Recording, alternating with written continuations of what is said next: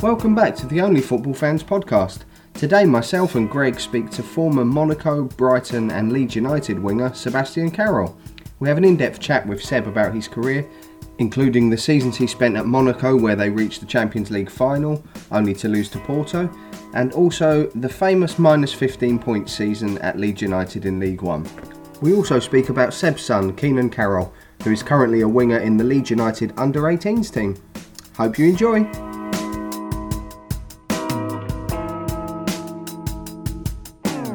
So thanks for joining us, Seb. Really appreciate it, mate.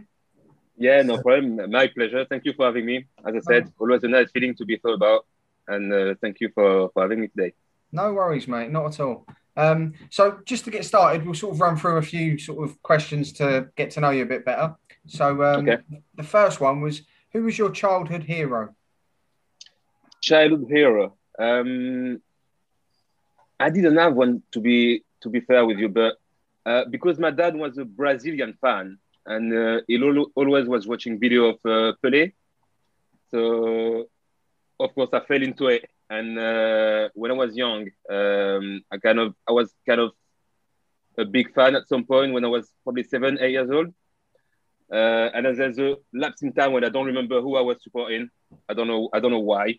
Uh, but I've got to say my favorite player was Ronaldinho, and I know we're kind of the same generation. He's only a year older than me, but honestly, when he just moved from Brazil to Paris Saint Germain, I mean, the sort of player he was, I got to be a big fan because I've got the same philosophy, the way he thinks, always playing with a big smile on his face, uh, just happy to be playing football. To be fair, that was that was Ronaldinho, and uh, I loved him for that. And I was watching Barcelona and Paris Saint Germain just waiting for him to create, invent, make him something because he was uh, that was him. Yeah, So- no, I, I so, don't yeah, no. blame you there. Magician. Yeah, I've got I've got to say Pelé because of my dad, and for myself a little bit later that was Ronaldinho. Yeah, that's fantastic, mate. He's, I must admit, he's one of my favourite ever players as well. Probably for, same for you, Greg. Who doesn't like him, mate? I mean, who couldn't? He was unreal. He brought, he brought something to the game that a lot of, although there was Brazilians before him, he just brought something so Yeah. different. Yeah, I completely agree on that. And uh, doesn't matter. It's Ronaldinho. He played against Real Madrid, and you still got the Real Madrid fan uh, giving him a standing ovation. It's just Yeah. because his, his mentality, playing with a smile, he doesn't hold any grudges against no teams, no players. He's just happy to be on the football field, and uh, I think people respect that. Yeah, And, uh, I love. I love, I love, I love that about him. Yeah, same. He, he's oh, he's amazing. One of my heroes as well. Superb player. Um, Yeah. Next one is, what's your worst habit? My worst habit. Um, whew, that's a tough one. Uh, but I've got to say, um, I kind of stopped it now. But up to 10, 11 weeks ago, I've got to take something to eat uh, to my bed. It doesn't matter whether I brush my teeth just five minutes before. I've got to have something to eat or something to drink, like a, a glass of Coke or something next to me, uh, for no reason sometimes. Because I, I won't even touch it, but it be, it be there just in case. That's brilliant. And it's, and it's, and it's not good because I just brushed my teeth and come on, you're having a glass of Coke after that. And then you're thinking, I'm not going to wake up, uh, get back up again and brush my teeth again. No way. So that was, that was really a bad habit. Uh, could bring all kind of problem, but lucky enough, I'm healthy. So- oh, that's brilliant. um, the next one is, what's your biggest fear? biggest fear um nothing i can think of but um i'm not a sore loser don't get me wrong about what i'm about to say um but if i play against family or friends board games or if i get a game of fifa against friends online uh i will always look for a circumstance on why i lost and my fear, and my fear, let me get to the point. My fear is, let's say on a, I'm on a PlayStation playing against a friend, I beat about a hundred times. My fear is to lose that just one time it's like you. against that against that person. that is brilliant. Gre- Greg's the same. Yeah, I can't stand losing, mate. I see. So, so you understand where I'm coming from. Yeah, so that's good. That's brilliant. Um, the the next one is which team do you support, or which team did you support growing up? Um, I never had a team I really supported. Uh, well, that's that might sound sad, but I've just enjoyed watching attractive, good football. Mhm. The way Leeds United is playing at the moment with Marcelo, Marcelo Bielsa, uh, let, us be honest, it's been uh, so many years and Leeds never had this kind of football before. And uh, I, I enjoy watching the um, Arsenal from Arsene Wenger, uh, the Pep Guardiola Barcelona, the Man City now, um, Liverpool from Klopp, uh, Dortmund. It's just a kind of football uh, some managers is likely to play that entertain me. I like to be Yeah. entertained, so I don't follow any particular teams. There's teams that in my heart because I've played for them. Let's say, for instance, Monaco and Leeds United, uh, for the two clubs that I've got here. Um, but apart from that, I just enjoy watching good and attractive football. Yeah, no, that's that's brilliant, mate. Not a fan of Mourinho's teams then. Well, Mourinho, I respect what he does. yeah. I, I wouldn't be I wouldn't be watching any of not like um, I'm not gonna be watching Tottenham because if they're playing big games in the Champions League, I'll be watching because I'm a fan of football, but it's not the kind of football that's attract me at first. Yeah, no, same with everyone, I think. yeah, yeah, I think so. Yeah. What's that, Greg? I don't know anyone that does watch them, do you? No. well, I've got a couple of friends that's Tottenham, uh, Tottenham fans, so I would They're have on their respect for them. well, there might be, yeah. um, and the the last question is uh, Marmite. Love it or hate it? So, what was that? Oh, hello. He's not had it. Marmite. It's What, what is it? It's uh, it's like a spread that you put on toast or something like that. Have you not had it? Never had it. I don't Oh, even know what it is. Is it? Is it nice? Is it good? What? I, What does it taste like? It's, it's a split divide, Seb. It's a split divide, mate. You either love it or hate it. It's one Yeah. of them. I, I love it. Greg hates it, and it's sort of pretty much like that in the whole population. It's sort of that's their slogan. You either love it or you hate it. And Okay, is that something I need to try on then? yeah, definitely. You need you need to Okay. you need to give it a try. I'll- Okay, I'll try and I'll text you later, see, Yeah. see if I love it or hate it. oh, it's amazing, mate. You'll probably be like, oh. okay, I'll have, I'll have some. Have you ever had Twiglets? The No, crisp No? no, they're a bit no, like- never. yeah, they're Marmite flavour, aren't they? Twiglets. There you go. You have to Okay. try it. Okay, I'll try it, Oh, definitely. I'm in, I'm interested to see what you're gonna what you're gonna think now. Of course, well, I'm excited now. um, so first things first, you started at Monaco, age 14. You, you you joined the club. How did that come about? Um, uh, that's a little while ago now. So I was playing for my local club, uh, which is Cergy-Pontoise in France, North District of Paris. That's where I'm from originally. Um, and then um, I took part in some sort of, um, well, in France, you've got different steps. So you play for your local club. Then uh, from your local club, you get selected for the district team. And then from the district team, you get selected for a regional team. And then you get on to national team later on. Um, I took part in the regional team. So every year there is an under 14 tournament. And every scout in France, and I mean every single football club, is there watching. And uh, every football uh, player knows that. Uh, and I think I've attracted a few interests. So Monaco was one of them. I remember the days I contacted my parents to ask if I was willing to go on trial for a few days, visiting the clubs, in, um, installations, and everything. Uh, which my dad said yes. I was right behind him when I called. Um, and then uh, I went there. I spent four days. Uh, first day was probably technical uh, stuff and physical stuff, and then you get on to play against um, uh, some other trialists, uh, friendly games. And I remember they said uh, we had a meeting at the end of it, and they said uh, we'll be in touch with you in a few days. Yeah. And uh, I remember I was um, with the head scout. So he flew back to Paris with me. And as soon as, soon as we landed, my dad come and get me at the gate. And they didn't wait a few days. They come, and get my dad and say, we want your kid. So my dad was like, for real? I said, uh, yeah. So all I wanted is my dad to say, yeah, yes, we'll go for it. And he said, let me let me think about it. I said, what do you mean let me think about it? so basically, we spent the next three days uh, with the head scout because he stayed. Uh, he came back a few days later at home, and my dad said, yes, we'll allow um, uh, Seb to go there, but only 12 months after. So he needs to finish his um, his high school first, get his Right. degree, then he can join you.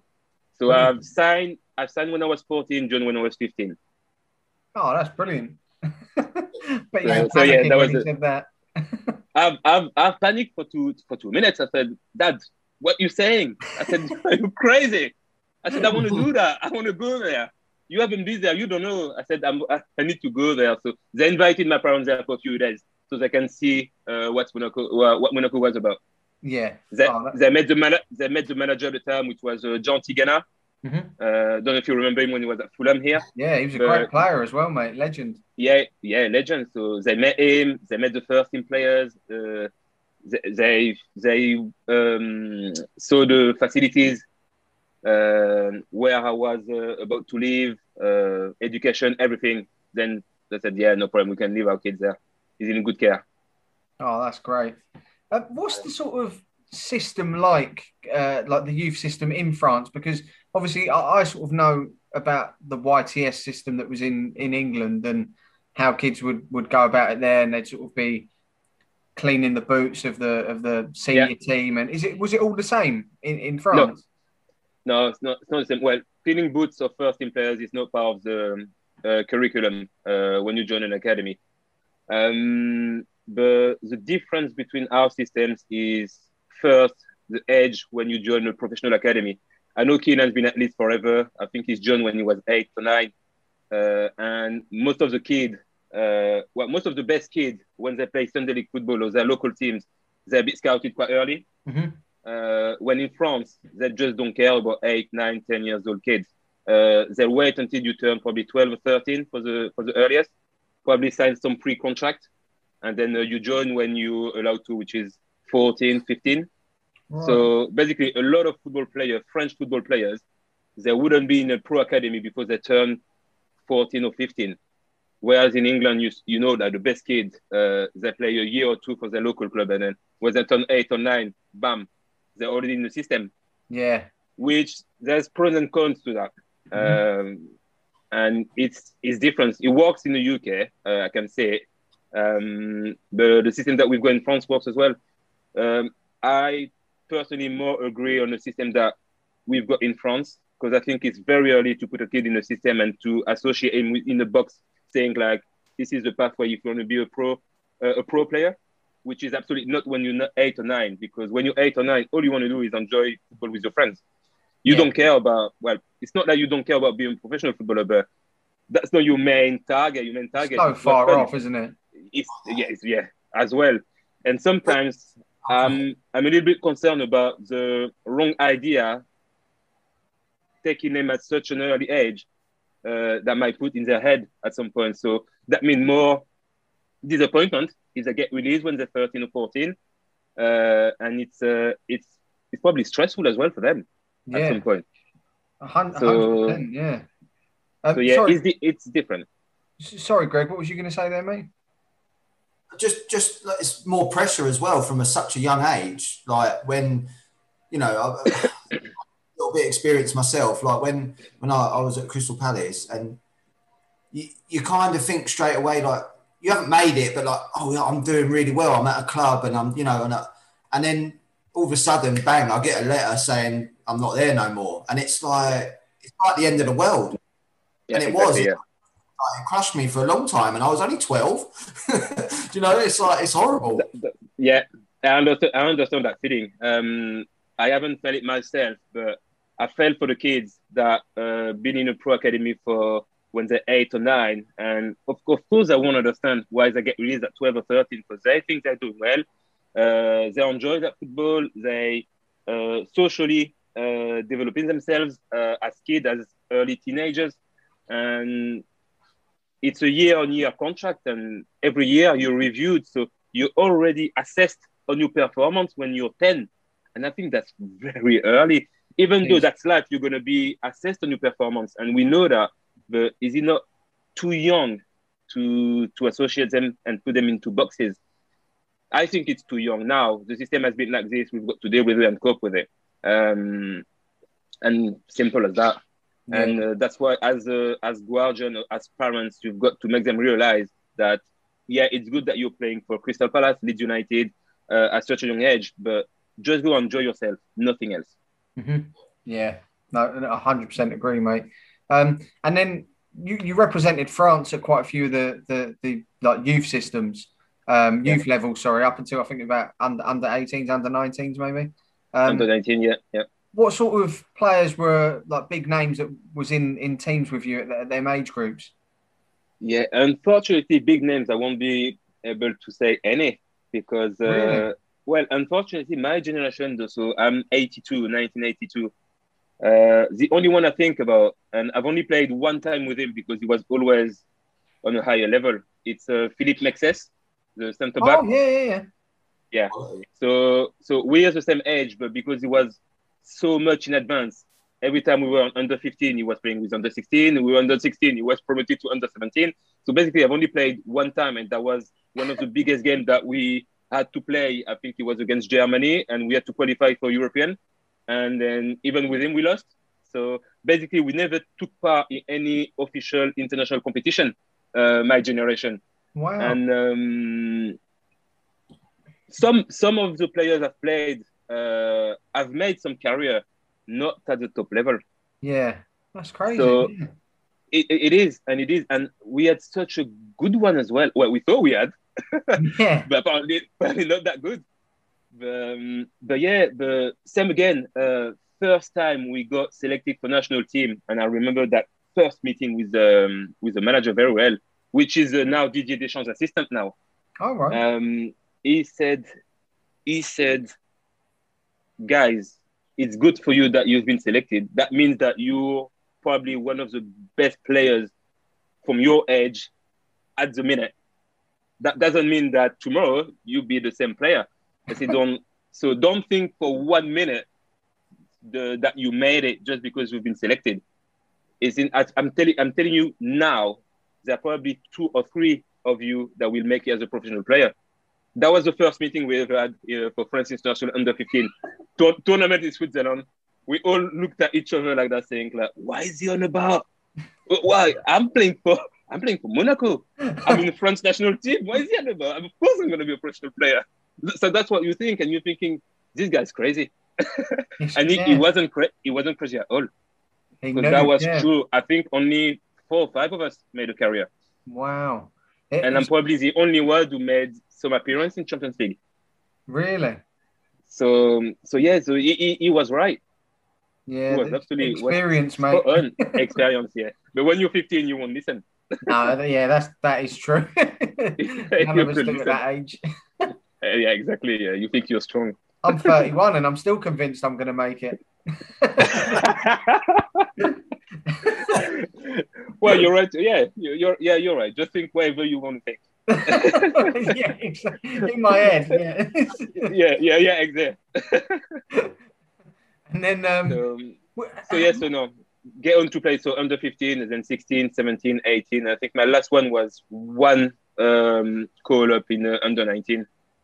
I can't even remember who he was against. To be fair, oh wow, fair enough, mate. And- kind of disappeared from the, after that.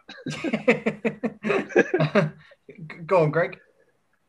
Just on to uh, going back to Mexes, I just I just remember him coming up as a youngster, like in that Auxerre team, and there was some names, there, it? you know, like y- your Kapo, Fadiga, Cisse, Yeah. he was there, Cisse, yeah, and Great him. name. Like they just come out. Do, you- do you know what? Obviously, not knowing a lot about French football at the time, obviously you just know like the big teams. They come out of nowhere with that team, and then just started playing Champions League, and it was like it was a whole new perspective on the French sort of game then because they they done really well in that competition and surprised a lot of people. I think. yeah. No, they did. To be fair, uh, Auxerre in France, uh, back to my generation, was probably the best pro academy you could have in France. Even um, I think that yeah, that was the best. Uh, to be fair, they always have some top youngsters. Uh, as you name them, Kapo, Cisse, so Mexes himself. Uh, they're all from 1981, 1982.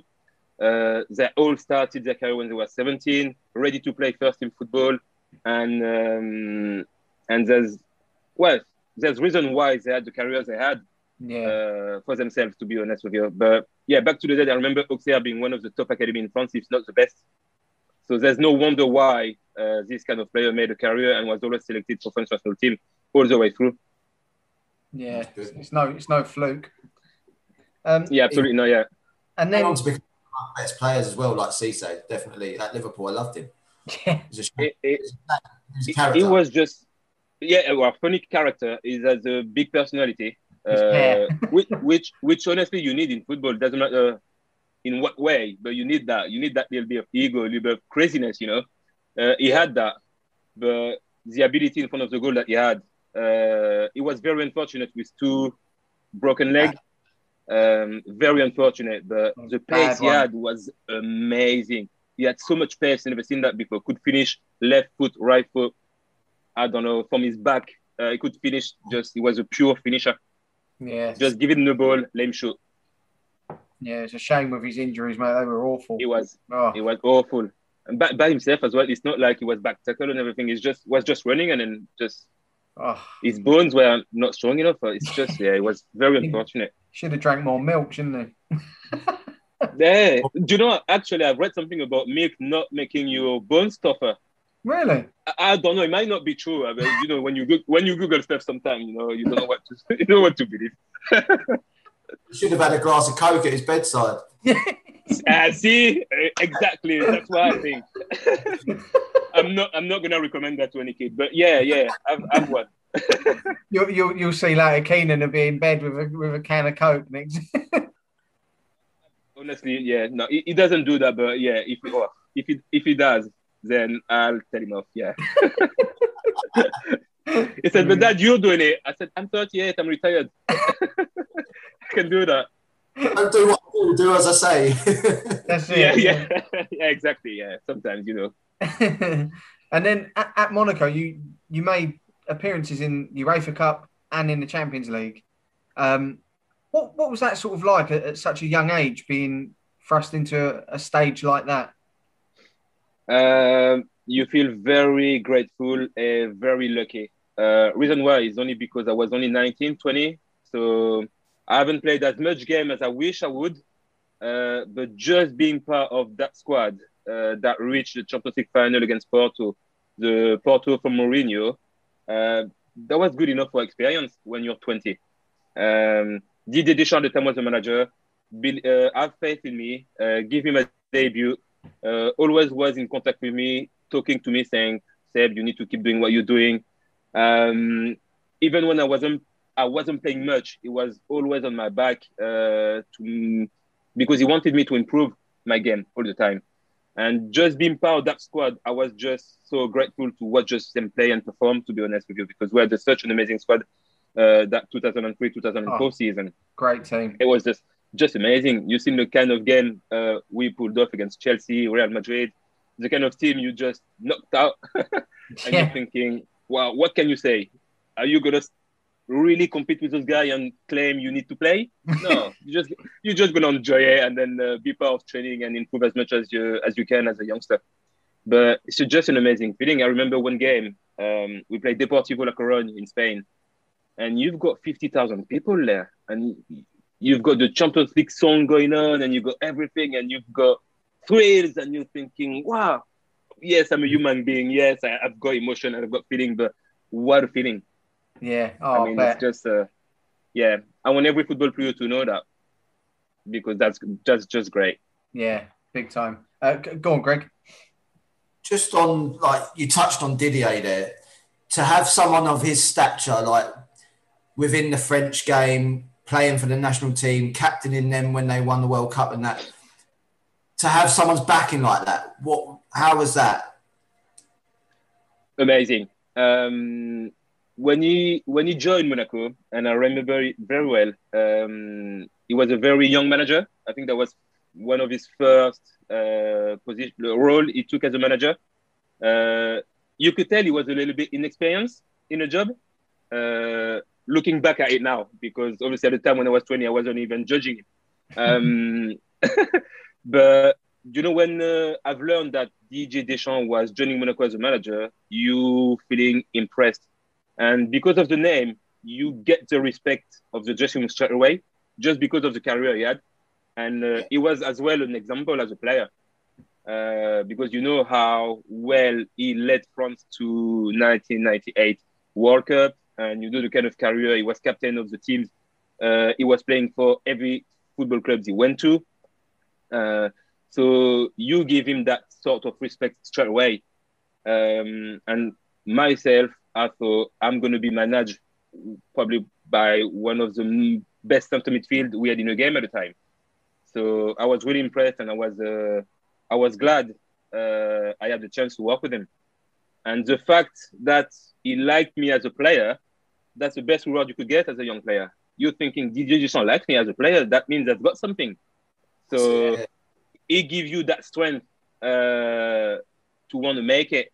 And if it's not at the club you're at, it'll be somewhere else, but it gives you that strength, it gives you that belief in yourself. And that, that thing that's really important. When managers take a job, uh, of course they'll be choosing the teams, but it's more managing people. And uh, in my opinion, the best you do it, the best results you've got out of your squad. Yeah, too right. Um, and who was it? Um, Ludovic Giuly and Rothen were, were they the two the two that was uh, like ahead of you on, on the wing at the time? Yeah. So yeah, both of them. Uh, Rothen, left-footed, left winger. Great player. Uh, yeah, great player. He's got sweet left foot honestly, you could uh, if you if you let him cross the ball, he'll put it on the spot for you. Yeah. Just r- run your eyes closed, the ball will come. He'll hit you somewhere, and it's, it's a goal. Um, but yeah, and then Giuly was a captain. Uh, he was our best player at the time, to be honest with you. He's a so energetic, uh, quality player. You all seen it after he's, uh, he's played for Barcelona anyway, and then Roma and get on to play with Paris Saint Germain. He had an amazing career. Uh, but more than that, he's such a funny character. Is he? I, I, yeah, well, he probably knows it. Um, he probably won't watch it, but uh, he knows it. But he impressed me in one way. We were to to get to training, and then uh, we set up for a small-sided game, and he could make a joke out of nothing, make you laugh. The minute the game started, he's already scoring a goal, and you're still laughing about his joke. And I'm thinking, how can we switch that quick from making a joke and making everybody laugh to Bill, it started. I've already scored. It's when you're down. What you doing? You know, it's uh, it's impressive. yeah, too fast. Yeah, well, like you said, it's no no surprise he went on to do what he done in the game because yeah, yeah, exactly. what a player, mate. That that yeah. team as a whole, some of some of the names that, that was in amongst it, had like Rafael Marquez also went on. Yeah, uh, to, to, Barcelona, Ludovic Giuly. There was one me and Greg actually spoke about when we when we first started looking into the team was Dado Prso as well. Uh, Dado Prso, oh, Croatian I love him. Striker. What was yeah. he like as, as obviously he was brilliant centre forward, but what was he like as a character as well as, as, as a player? Oh wow! You should just let him talk in French and you laugh. Believe me. I, I, I, I'm not well, my English. I don't think my English with my accent sometimes might sound so funny, but him with his Croatian accent in French sounded so funny. And every time he was talking, I was just laughing because I said, Well, Dado, you're too funny, mate. It's, it's just the way you talk. And um, he was so funny. He was one of the funniest characters in the dressing room. Him and uh, Ludovic Giuly. Uh, a lot of them, to be fair, but them two were just out of order sometimes.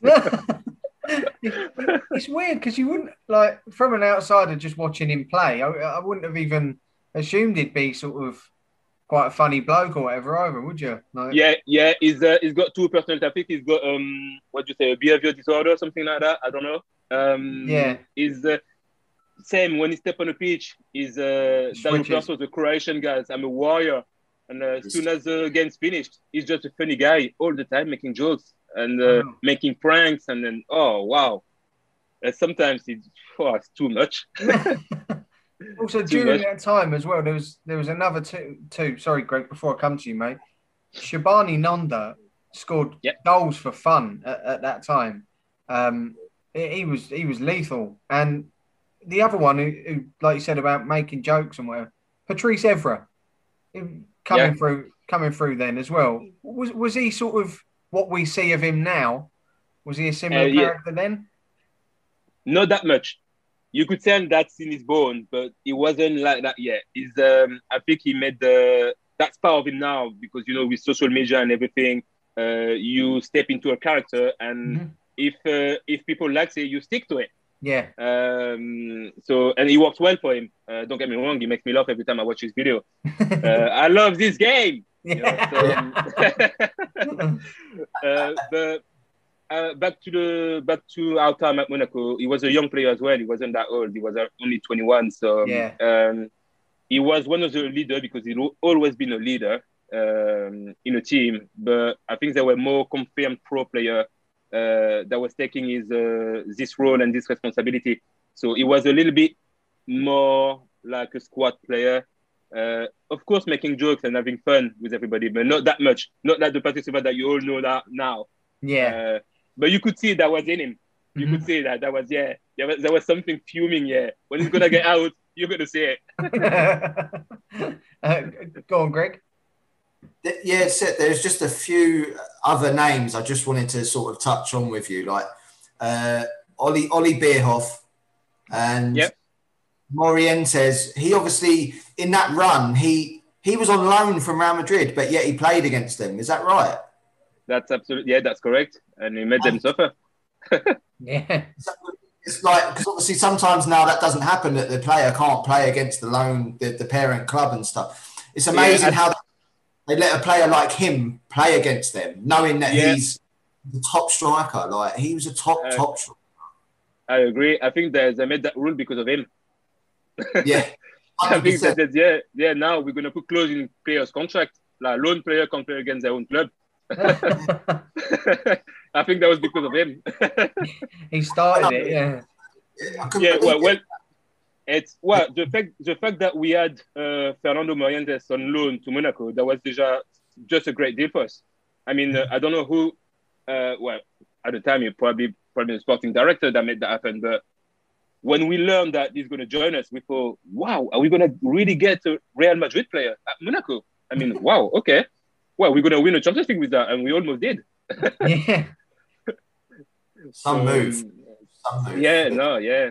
And about This is- Oliver Beer, about Oliver Bierhoff, um, I haven't known him that much. Didn't say that long ago. I can't remember. I've only had one game, I think, with him. Uh, and I think I crossed the board for him, put him on the spot, and he missed. And I was pissed. Ollie, what are you And I said, I said, Oliver, you Oliver, you've got 350 some goals. I said, score on when I when I cross, you've got to score. I'm only 20. I need the I need stats. I need assists. I need goals. You're right, mate. You put it on a plate, he should score. I put it uh, honestly. I put him on the plate for him. I put him right in front of the whole defense. All he had is to a, a little tap in. I think he clicked it over He's let you down there, mate. completely. There was uh, there's just a couple more as well. I don't know whether you was um, whether you was at the club at the time or or, or what. Um, Javier Saviola and Maicon. Okay, Uh, uh, Maicon, Maicon I just had left at the time, so Ah. um, no, never played with him. Saviola uh, just had a chance to make pre-season with him because I left that season when he joined uh, I mean- on loan. So just a, just a few training sessions or something else. He's only small. I think he's I think he's smaller than me. He- Uh, It's just it's it's just the way he moves, mate. It's just unbelievable. Yeah. Some players don't need to be fast. Some players don't, don't need to be powerful. They're just football brains. yeah, they just got it. Yeah, Yeah. He was some player, some Yeah. player. great player, mate. And yeah, great player. Yeah. d- during your, your period at, at, at Monaco, obviously that, that season when they when they made the Champions League final, you, you had a period of uh, a loan period at West Ham as well. Um, Yeah. I, I, I don't know how long you was there, only a few months, I think. But uh, was it under Alan Pardew as well? That was under Alan Pardew, yes. What Absolutely. was what was it like, sort of coming over to England at the time? Did you speak much English or any English? And what was it like Not- adjusting? Not a word. Um, well, basically, the way, well, to put it in context, I need to tell you how this happened first. Um, at Monaco, my game was limited, of, course, by Ludovic Giuly and Jerome Rothen performances. Uh, but at the same time, I was a little bit impatient and I wanted to play, get him more time so I could be ready to play first in football for Monaco. So my idea was to go on loan at some point, uh, which I regret dearly now um, because of the Champions League campaign that the club have uh, led uh, this season. So I've missed a few major games uh, while I was on loan at, at West Ham. So basically, because I was trying to gain some more game time uh, back to to the time, I've asked my agent if I could go on loan, and West Ham came uh, out of nowhere. And I remember I spent two days there just to visit the club, and uh, everything went fine. And Alan Pardew talked to me, and I got a translator at the time because I couldn't speak a, a, word. And I just felt like he really wanted me to help with the their championship uh, season. Mm-hmm. So I said, why not? It's a great club with a great history. Uh, they might be back in the Premier League. I don't know, but that gives me some visibility if I get some game time. And unfortunately, I didn't get any. I don't think. I think I played as a sub one time against Crewe Alexandra at the time, and wow. that was it. And uh, what I regret the most is that I spoke to to the manager at the time, to, to Alan, and I said, uh, if you don't need me or if you're not going to use me, I'd rather go back to Monaco and uh, and enjoy the League campaign on the bench because that's that was great. And he said, if I didn't need you, I would tell you. And he kept saying that, kept saying that, I kept, I kept believing it. And uh, I ended up uh, going back to Monaco in April. Um, and it was too late. DJ said, I would take you back, but can't you, I can't put you back on the list now. So I said, no, that's fine. I just joined the team and I just enjoy being with the squad. That's it. But I've missed all that. And what I regret the most uh, for the story is that Ludovic Giuly, after I signed for um, for West Ham, got injured for two months with a broken foot. So that would have been me playing. Oh, mate. Yeah. So that's uh, people. Not a lot of people knows it. Uh, people who watch you will know now. But that's I think that's my biggest regret in football. It's all about making decision, and I made the wrong one. Yeah, hindsight's a, a wonderful thing, isn't it? Looking back, it's easy to sort of yeah but who was to know that was going to happen? And that it's yeah, such a shame, mate. Um, As you said, hunger takes over, and you just wanted to play. Yeah, then, yeah, ex- exactly, yeah. And uh, Didier Deschamps came to me and said, "I don't think that's a good idea that you're going alone. We've got a lot of games. We've got the Champions League. We've got the French Cup. We've got the French Carling Cup. Uh, we've got the league that we're still on. Uh, there are about thirty something games you're going to get some games at some point. And I remember because he pulled me aside uh, in a dressing room, uh, on a, in the kit room. It was, uh, I remember well. And he said, I don't think that's a good idea. You should stay, Seb. I said, I'm not going to make the decision for you, but that's my advice. Didn't listen to him at the time. I, I should have. Yeah, exactly. It's um, yeah, it's just one of them things, isn't it? Really, looking back, it's easy to sort of yeah. think, but if yeah, so such a shame, mate. It's um, it is, yeah. Yeah, uh, did you? Was it the following season? Sorry, when when you came back, was it that they couldn't add you onto the the squad list then to go in to play in the Champions League again yeah. for them? Yeah, because in Champions League, then you make a list of twenty five uh, player squad uh, yeah. when you start it for the um, group stage one. Then Wita was part of, and then I went on loan. And then when the qualification start, when the knockout stage start, you know you've got to do another list and yeah. I wasn't on that list. Oh man. Yeah. So frustrating. So, so it, it is. It's un- unbelievable. And uh, I think, yeah, watching on TV and watching Ludovic Giuly got injured, and I said, well, I was just hoping it was not too serious. And I yeah. just found out that it was a broken foot out of two months. And I'm thinking, wow, that would have been me. But well, fortunately enough for another player, that made a career out of someone else he's a good yeah. friend. he's made a, he's made an amazing career because of this. Yeah, it's it's crazy, sort of how decisions and moments like that, like one one player getting injured, can change however yeah, many other players' careers. You know, it's, yeah, exactly. Yeah, it is insane, really. Yeah, but yes, I suppose that's that's one of them them things in football, isn't it? Really, but um, and then with the following the following season return returning to Monaco, you, you, you had another period of loan out to another French side. Is it is it Châteauroux? Yes. Châteauroux, yeah, in uh, well Championship in France, so League right. Two. uh, how this happened? Um, it's because when I came back, uh, I had a meeting with DJ, and uh, he said, "Seb, you're a quality player, and I'll keep you around, but I won't be able to give you as much game time as you deserve." So he's been completely honest with me and say, "If you think that you need to go on loan, then that's absolutely fine." Mhm. So um, I had already set up um, a loan for myself uh, using friends and um and contacts uh, to get to Lorient. Uh, I spoke to the manager at the time, um, Gourcuff, uh, and he said, uh, "This is the way we play. We only play with small players because we've got a certain ways to play, and I love that." I say, "You're going to be playing as a number ten. Uh, you you're going to be doing this, doing that. It's going to be good for you." And I said, "Okay, no problem. I'll come." Uh, spoke to the manager twice, and then uh, Monaco sporting director decided they had a partnership uh, club, which is Châteauroux, and said, "You're going to go there." And I'm thinking, I've just spoke to Lorient's manager twice, and I gave him my word that I was going to join the club. Um, but they made me go there, and uh, I remember because uh, I didn't take the decency to call back the manager at Lorient and say, "Listen, I'm really sorry, but Monaco is going to send me to Châteauroux," because I was young and I was scared. I didn't know what to tell him. Yeah. And funny enough, first game with Chateau, we play against uh, Lorient and I score and we win 2 1. So, um, You've killed him twice. oh god. and that was that was probably two, three weeks after I spoke to him about joining Lorient. oh no. Did he Well, say he anything didn't- to you? No, he didn't even look at me. Oh. Uh, listen, I understand.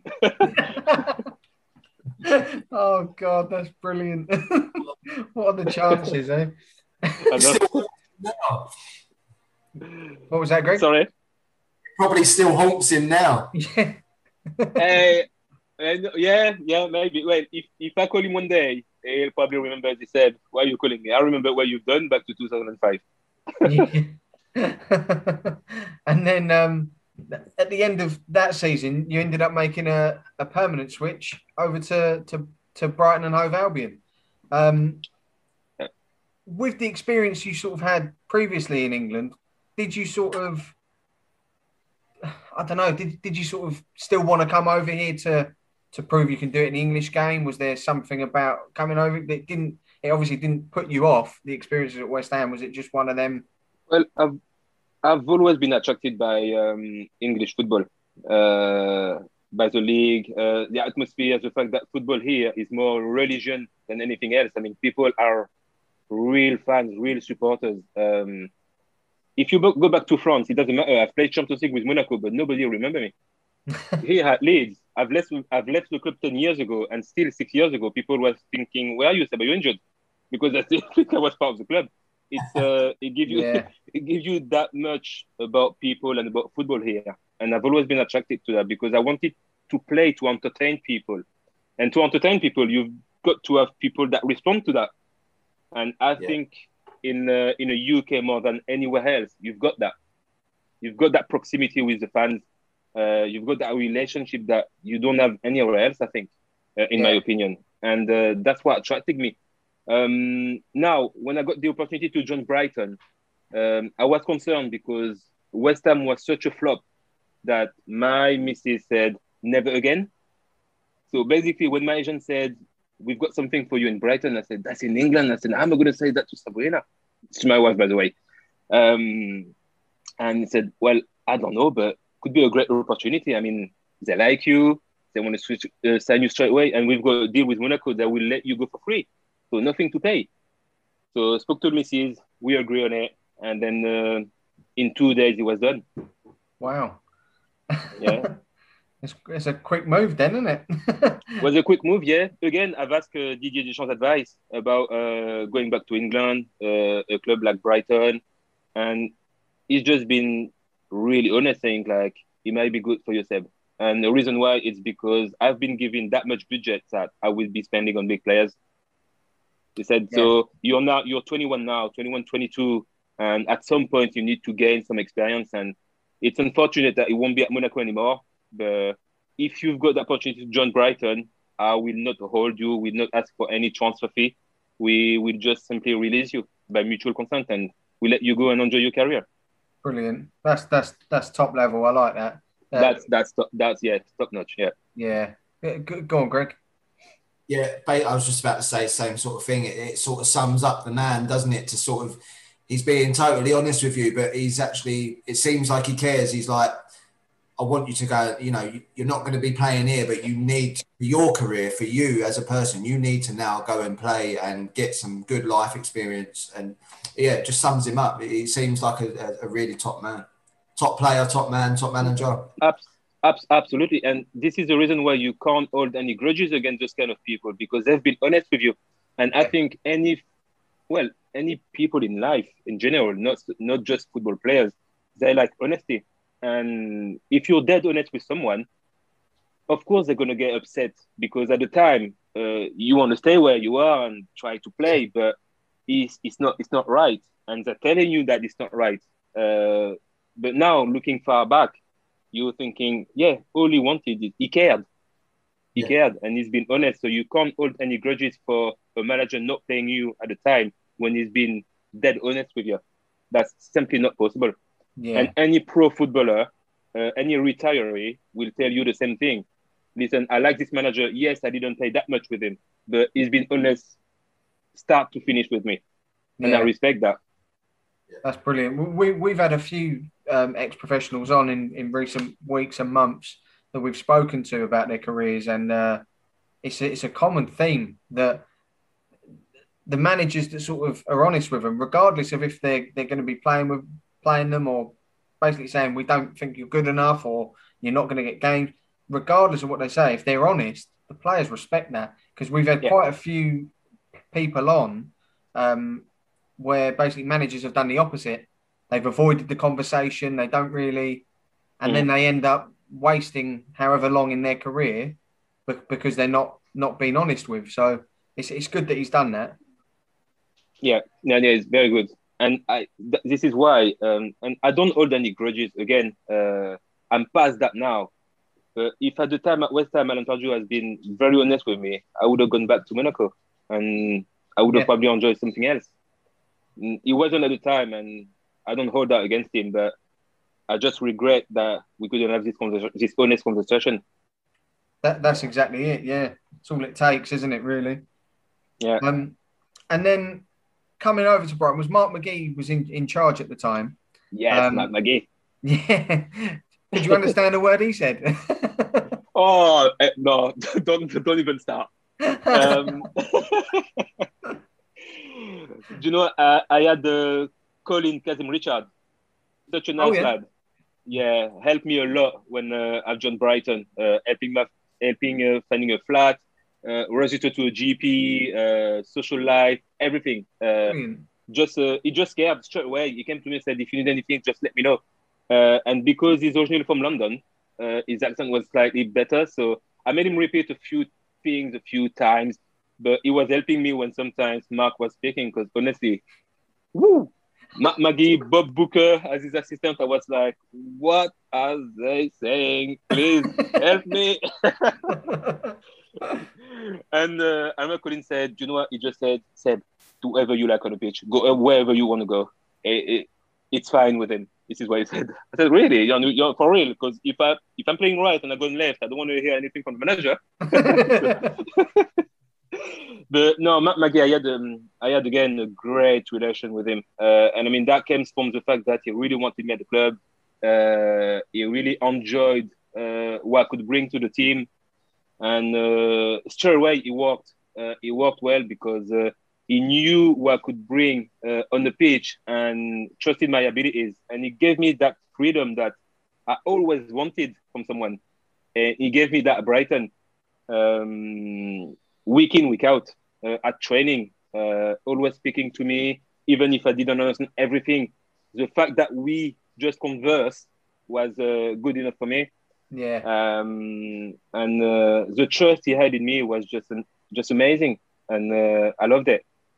That's I just uh, just loved it. I had uh, such a great time, such a great season at Brighton. I know everything didn't go the way we wished uh, things would have gone because we got relegated at the end. Mhm. Uh, it wasn't the best season that a football club could have. I'm just saying as a personal point of view, uh, in terms of I had some game time. I think I've played 36, 37 games out of 46 games. Um, so no, I've enjoyed it because for Yeah. the first time in my career, I've actually played the full season, first team, Yeah, regular football, mate. It's massive. so regular football. Yeah. Yeah, Over to you, Greg.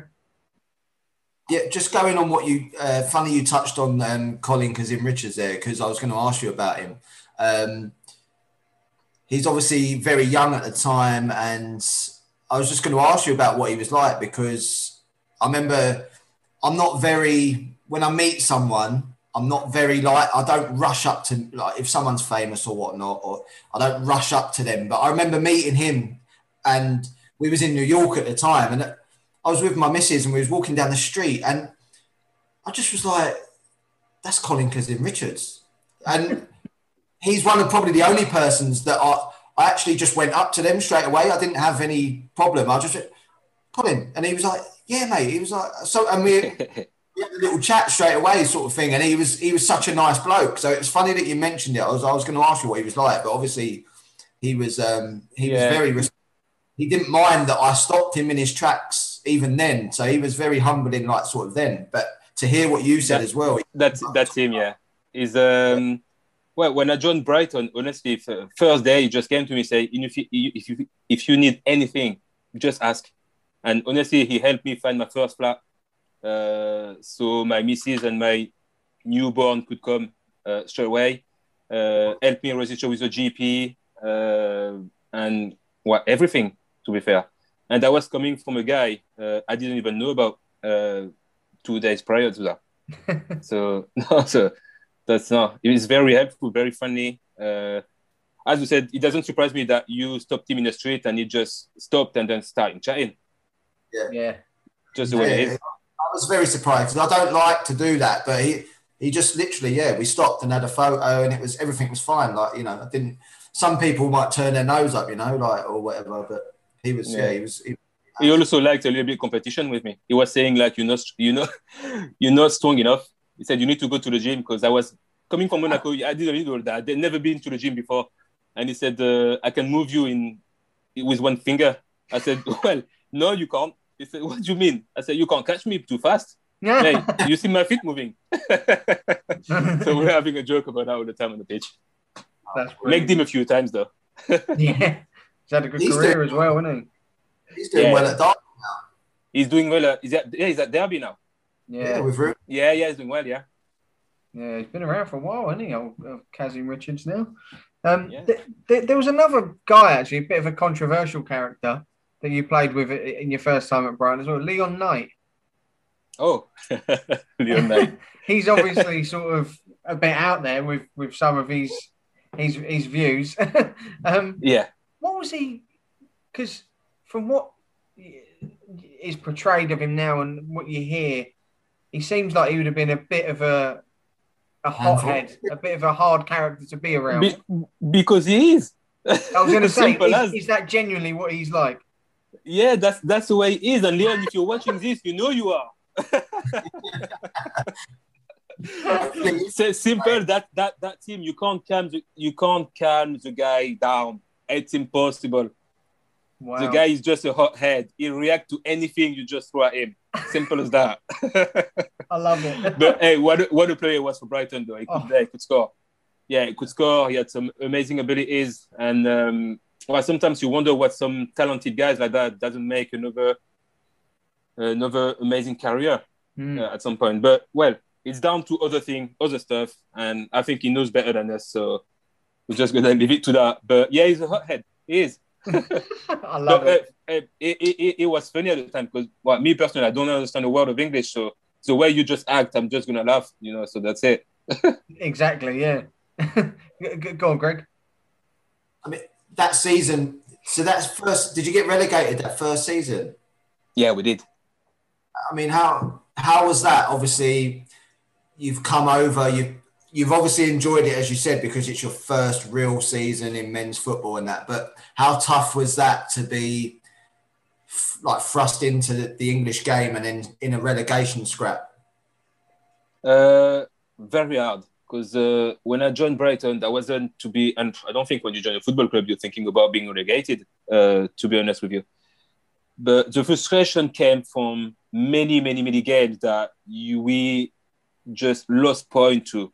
Uh, when you're thinking about the game that you had, the performance that you pulled off, and you didn't get what you deserve, you're thinking because I think it was tight as well. We don't, we didn't get relegated by 15 or 20 points.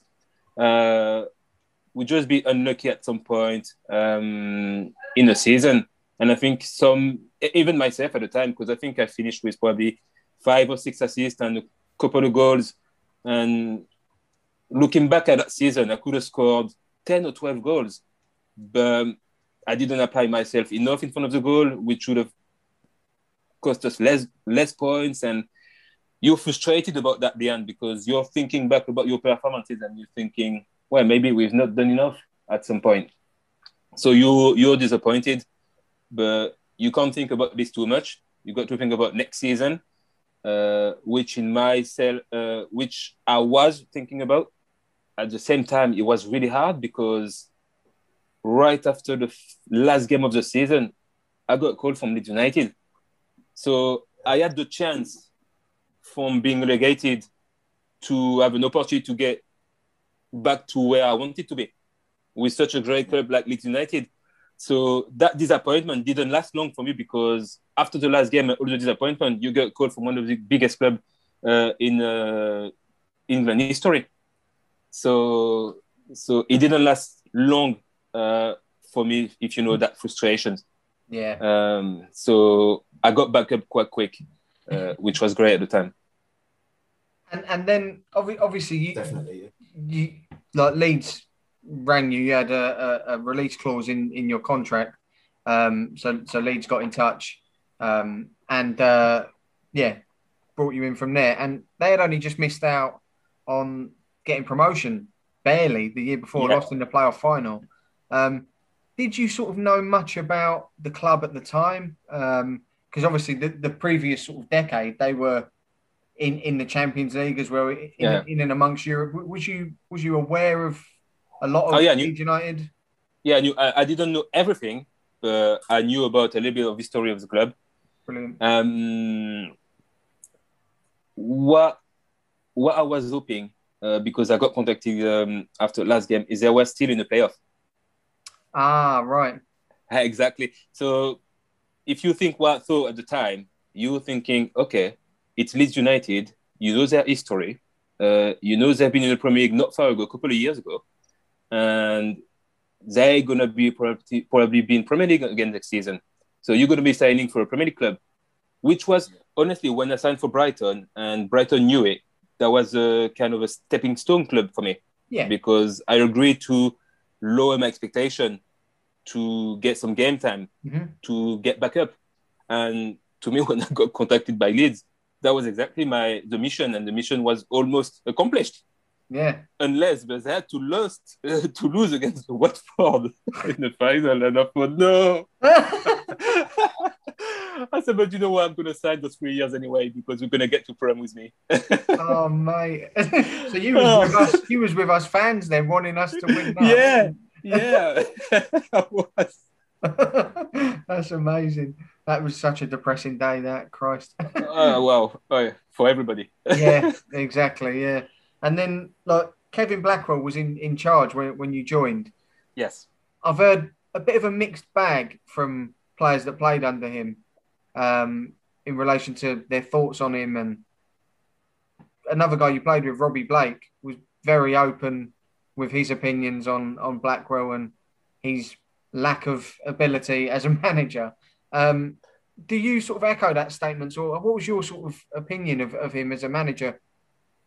Um, well, I think I've said that in another podcast uh, a little while back. Um, Kevin Blackwell was the manager who brought me to Leeds and gave me that opportunity um, to start with. Uh, I know I read the rumors and I heard about the fact that he got sacked because people were thinking that he lost the dressing room Mm-hmm. uh, at some point. I'm going to be very honest, I didn't feel that way at all. Right. Uh, and it's probably the way I didn't feel that is probably because my English wasn't still the best. Uh, I could understand a few things now because Mhm. I've been in a year, but I wasn't aware of everything. Uh, to be fair, all I was paying attention is on a training ground and on a pitch uh, on a week, at a weekend or a midweek game. Um, everything outside football, I wasn't paying attention much. Uh, so if he lost the dressing room in a certain way, I didn't feel that at all. Uh, now his ability as a manager, well, everybody's got his opinion. If Blakey think that he didn't have what it takes to be a great manager, that's his opinion, and that's not that's not a problem. I didn't feel that way at the time because, well, I had a very good preseason, um, not very different from what I had at Monaco. Mhm. Uh, in terms of approach to the game, him and John Carver, uh, I think, were the guys who brought back the um, uh, championship fi- player final the year before. So you've got to give them credit for that. Yeah, of course. Um, and I think uh, when he got sacked uh, early September, uh, in my opinion, and again, that's very my opinion, I was suffer too early. And I'm saying that because as a new player, when you sign a three years contract, just buying a house, put your kids to school, and you've got a change of manager, you're thinking, okay, I had a manager that wanted that wanted me. Who's gonna be taking in charge? Is he gonna want me? Is he gonna bring some new players in? That's completely different. And Yeah. you put everything in question, thinking, what you're scared a little bit because you know you've got the ability to play, but every manager has got a different view, different opinion, different philosophy of play, and you might not be in his plan, and you're Yeah. scared of that. And well, I don't know if what it was like for you then, because obviously John Carver, I think, took over on a temporary basis bef- before um, Ken Bates put his best friend in charge, and Dennis Wise come over. Yeah. uh, and Gus was his was his assistant, who later managed you again when you went back to Brighton. But um, what what was Dennis Wise? eh, What was his approach to towards players? Because he was very sort of confrontational and um, liked to put people down. So, uh, did you sort of have that experience with him? Yeah, I did. Really? I did. He, well, Wes, he knows it. Yeah. he knows that first uh, a counter uh, when he when he joined the club wasn't the best. Uh, but I always give the respect a manager deserve uh, at the end of the day because he's my boss. Simple as that. Uh, he decides if he if he thinks that you not part of the plan for X or Y reasons, that you got to say okay, no problem, even even if you disagree with it. So we had a few conflict uh, to start with. Didn't last long. Uh, funny enough, what brought us back together was a fine I was supposed to pay. I didn't want to pay it. Um, I think I came in late uh, at some training, and you know when you don't pay your fines, uh, you get fifty pound fine, and then if you don't pay it, it just double every week or every day or something like that. Uh, it could end up being thousands of pounds if you don't pay for a few weeks, which was my case. So brought me to his office. and I said, "Wow, I got his, atten- his attention now. Okay, good." so we exchanged words. Uh, it was kind words uh, because it was a very constructive and open uh, discussion. Uh, I've agreed to pay the fine, uh, half of it, and I said, and he agrees to give me a real chance. Right. And from that day, that's why I started to perform for him. Wow. So no, it takes a well, it takes a man to not apologize, but to recognize when he made some mistake from both sides. From like on my because I wasn't perfect, um, but the fact that I got his attention and he gave it to me and gave me a chance, we had a good chat, and then after that everything went fine. It doesn't matter whether I was playing part of the plan. He had we had this relationship now when uh, water went under the bridge, and then let's move on. Yeah. New Oh. Yeah. I suppose, I suppose that's good. You've sort of called him out on it, and a fair play to yeah him. no e- e- exactly and now uh honestly why is he uh, if i got him on the phone we like friends no problem. yeah no absolutely no honestly absolutely. We had this kind of relationship because he's he was a young manager and he Yeah, likes was. to be close yeah he, he likes to be close to his player. He loves the player that he's working with. He's really like that. He's very friendly. Uh yes you said he can be uh, he likes to be in conflict and go at people and put people down but that's just to test to test you. It's really a test. It's really a test of character. It's Mhm. how you react uh, and i remember how captain didn't react very well because he got well he got transferred uh, after that was uh, was it nicholls Yeah, Kevin Nicholls. Yeah, Kevin- Kevin Luton, Nicholls. wasn't it? yeah exactly uh, Wisey made him our captain straight away when he signed um, and they fell out for i don't know i don't know what reason it was i think Wisey tested him didn't react well bam bomb squad Yeah, it was a weird situation with Kevin Nicholls because he was a very good player, and when we when we brought him in, like you said, he was made captain, and he sort of become a bit of a hate figure amongst Leeds United fans because he was in and out so quickly, and it was there was lots of different rumours about what what had gone on, but yeah, it was a he obviously just clashed with Wise. It was one of them things, isn't it? Really, you just Yeah. yeah, but um, yeah, go on, Greg, over to you, mate. just about Dennis Wise. Obviously, um, having come from Monaco when Didier was a new manager, and obviously you then went to Brighton and Mark McGee's obviously like been around a while, and then Yeah. coming back to Dennis, he's obviously quite new to management at that point. Had you had? Did you know about his upbringing within football and his his um, his career to to understand why he was like that? Like with you know the, the Wimbledon era that he grew Yeah. up in Yep. Yeah. which is probably which is why he was probably like that, obviously. And then he was obviously Chelsea captain and whatnot. And I can imagine that is why he was like that and Yeah. wanted to people. Yeah, no, yeah, So yeah. I knew, I, I knew that. Uh, I knew, um I knew the guy, uh, and I knew him better than what he think it had. Um, he thought I was because we have. I thought he would remember our first encounter, which was a few years back. Uh, I had a little trial at Southampton, and I think that was the last year of um, before he retired. He was uh, he, wa- he was there. He had pre-season with them, and I was there on trial, and I've played two friendlies with him. No way. And I thought he would remember me when he signed for Leeds. Oh, okay. I really thought he would remember me, and he didn't. And in um, he just he just denied me for no reason. So that's why we clashed. Because I said this guy doesn't even remember. We we played two friendly games at Southampton a few years back. He wasn't that far back. It wasn't ten years back. you probably nutmegged him in training or something. He did remember. He was just pretending he didn't. Maybe. And uh, do you know what? I never asked him, but I need to ask him now. He'll come clean. I'll, be I'll, like, yeah. I'll WhatsApp him after that saying, where is he? Do you remember that or not? Because I need to. I need, always, always it, yeah. The truth come out now. Yeah, so yeah. So I had uh, I had met him before. yeah, that's mad.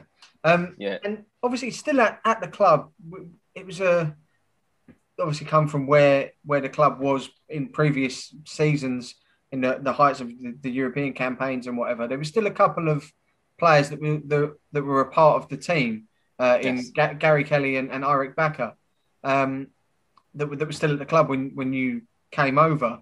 Um, What what was what was it sort of like playing with players like that that were had stepped down to that level? Was they still, even though they was at the back end of their career, were they still a class above?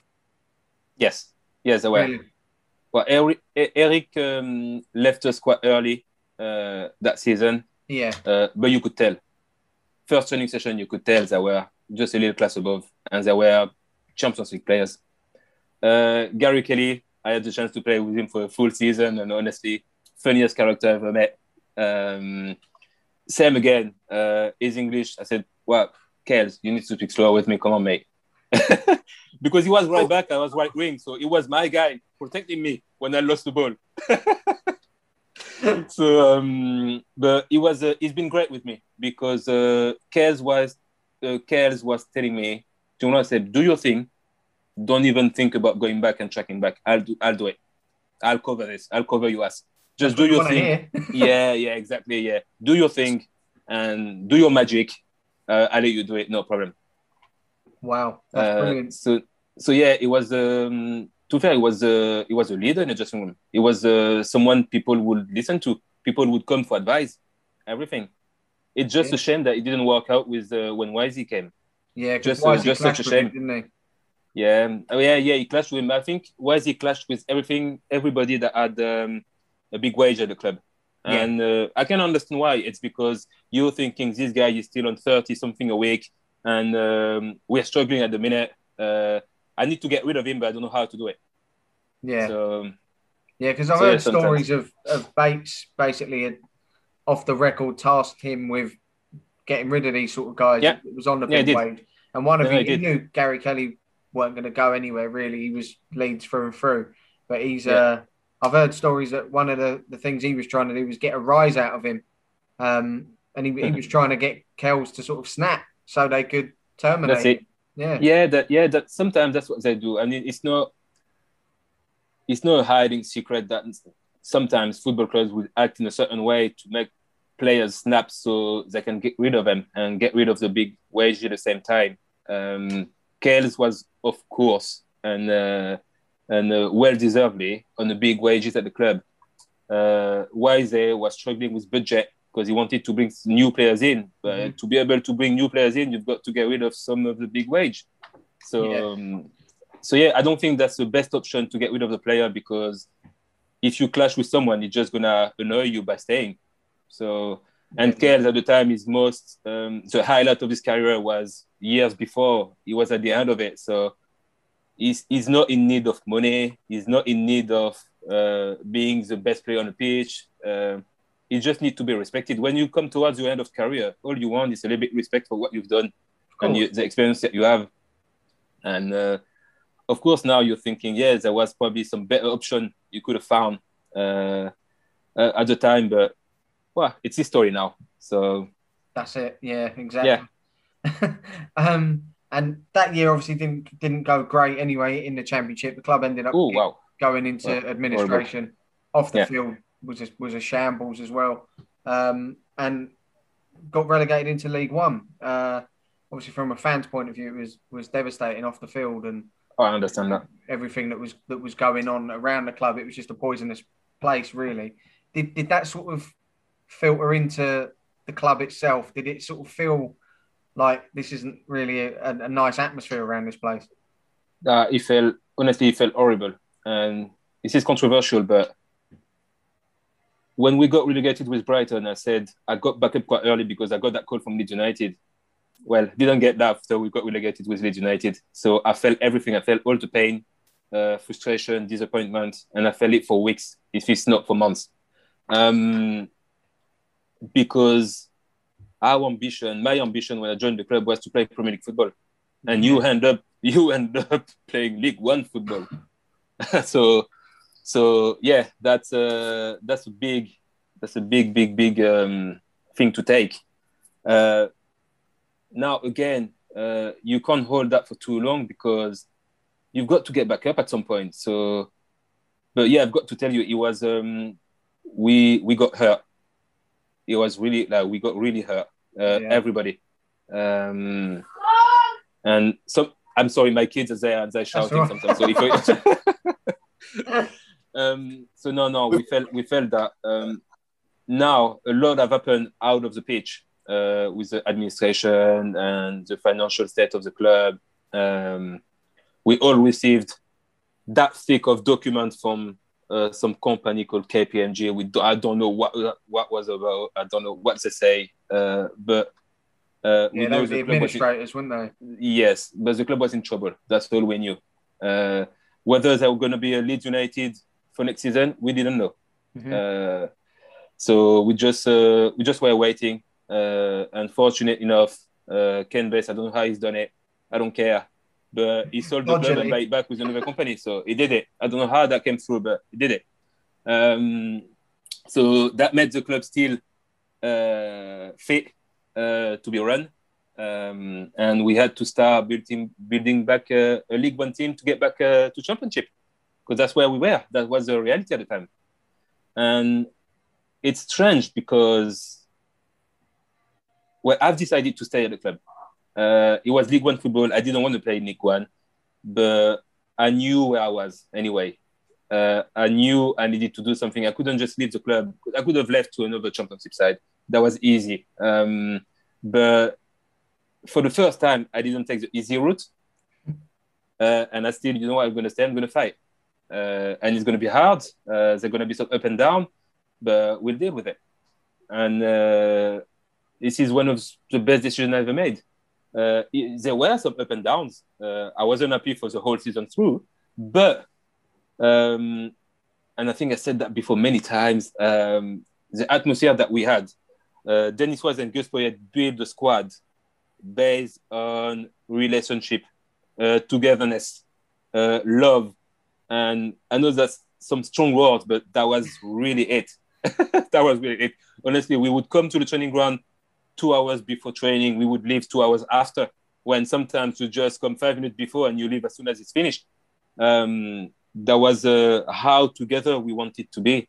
Uh, I think eight or nine players were still not contracted registered because the club couldn't. Yeah. Uh, so basically, not not getting paid, uh, not knowing if they're gonna get paid at some point, not knowing if their contract gonna be um, registered at some point with the with the FA, and they're still there. Uh, I'm thinking about Matt Heath, Alan Thompson. Uh, they were the kind of player that was still there, not getting paid, and still be okay. No, we're gonna stay. I'm gonna fight with you guys Brilliant. because uh, you want us around, so we're gonna be around. So Alan being end up being our captain. Uh, the club get get back uh, financially stable, and we enjoyed those minus 15 points. That was the best thing the league could have done to us Yeah. because yeah, because okay, you're all against us, so we're gonna be together and we're gonna show you who we are. And this is why we scrapped those 15 points in seven games. So, um, Well, that's so it. no, that was uh, won won our first seven games, and I, I still to this day, like obviously the last couple of seasons as a Leeds fan have been phenomenal, but it's probably my one of my favourite seasons, if not my favourite season as a Leeds fan. Um, and some people like that are neutrals find that ridiculous. Like League One minus fifteen, but it was like you said, the whole ev- the world was against us. Yeah. and it was that middle finger up to to everyone. Really, we're going to prove absolutely yeah. everyone wrong and we're going to get back to where we want to be and deserve to be and it was it was amazing moments and it's why yourself and the majority of that team and them players are remembered at, at Leeds and and they, they will be forever because because of that it's it's an iconic moment touch wood we we sort of never end up back in that Oh, position yeah, and in, yeah. in at them levels but it was amazing experience to be there as as a club of our stature and where we'd come from. And the way you guys attacked that that season was just unbelievable, mate. It was uh it, yeah, it, it, it was, I, and I, I agree with you. And I'm not a big talker in the dressing room, but I remember saying one just one thing. Um, before stepping onto the pitch, that was before, was it before the Southend game, first home game, I think it was. yeah, I think, guys, we've got a chance to be part of the history of the club just because of everything that happened. It doesn't matter whether you League Two, League One, Premier League, Championship player. We've got a chance to be history of the club. We've got a chance to make history with the club. Imagine if we scrap those 15 points in less than two months. Imagine if we're in a playoff position by Christmas. Imagine if we get promoted straight back up. I I mean, imagine all those kind of things. And to be fair, the only thing that was missing was the promotion at the end. yeah. You've done all of that. other than that, Yeah. Yeah. Th- like that that Close, fifth, didn't you? sorry sorry Greg. Came close to getting promoted, didn't you? Didn't you lose? We lost against? Doncaster 1 0. Yeah, against Doncaster 1 0. Yeah, without the It's fifteen, it, we'd have had automatic promotion sort of thing. If it, it would have been would have been in the automatic promotion place, but so be it. But that that fifth game of the season, I think it was Hartlepool, where Yeah. that we won yeah, at home to, to get it back to Was it- zero. Was it? Yeah, was it? Was it did you win? Did you win 2 1 or something? I think, yeah. Uh, two 0 I think it was. was it 2 0? Yeah, Right. it might it might have been two one. I, I can't actually remember. But what what was that coming off that pitch that day? Because I remember it was sort of like now we can go. Like we're we're at zero now. Now we can start as as fans. Like was that was that dressing room quite a, a good place to be after that game? Wow, it was amazing. to, to, be, to be fair with you, we couldn't wait to step on the pitch every single game because after, so the first home game was Southend, I think, if I remember well. We won 3 or 4 1. Mhm. Um, and we just realized how crazy this season is going to be in terms of atmosphere. We fell at home uh, massively. I wish there was uh, 28, 29 or 30,000 people cheering us. And we were thinking, is that the way it's going to be in League One? I mean, you never feel like a League One player. You make you make us believe that we were still Championship or Premier League player because of you guys. We were still like, all right, we're not in League One there. We're Leeds United. We might be playing against League One teams, but we're not League One teams. yeah, exactly. And um, now the feeling every every every game, but every home game was just something special. Uh, we were coming onto the pitch so confident, uh, so much belief in ourselves. We were just thinking we were indestructible. To be fair, And yeah, against Hartlepool, that feeling that we could go back to zero points, that was the first big achievement. Yeah, it's the first milestone, wasn't it? That- Yeah. That was the first milestone. And the next one, we learned, and what I've learned that we could have beaten the record of uh, straight wins. So we Oh, unfortunately really? got stopped. Where we unfortunately got stopped at Gillingham uh, during one 0 But if we had won that, we would have just Oh. um, yeah got eight straight wins and then uh, get on setting a new record. We missed that as well, but that's that's just a shame. But it was still a good result uh, after two get two red cards from our both both our main strikers. Uh, we ended up uh, Being 1-1. Kandol both went off? yeah Kandol for clapping the ref. Oh yeah, remember. yes. Okay. I was behind him saying, "Ah, Trez, no, no, no, no. And he said, Seb, I don't care. And he said that. And I said, this is it. Oh no. Got red carded. And then, uh, yeah, Jermaine a little bit later on. Unbelievable. Go- Go on, Greg. Um, just I read up that season. Um, Swansea was it Swansea won the league by ten points that year. Yeah. And, and Yeah. how good were they as a team? Like to, I mean, I mean, obviously to win the league by ten points, you've got to be some team. But um, they must.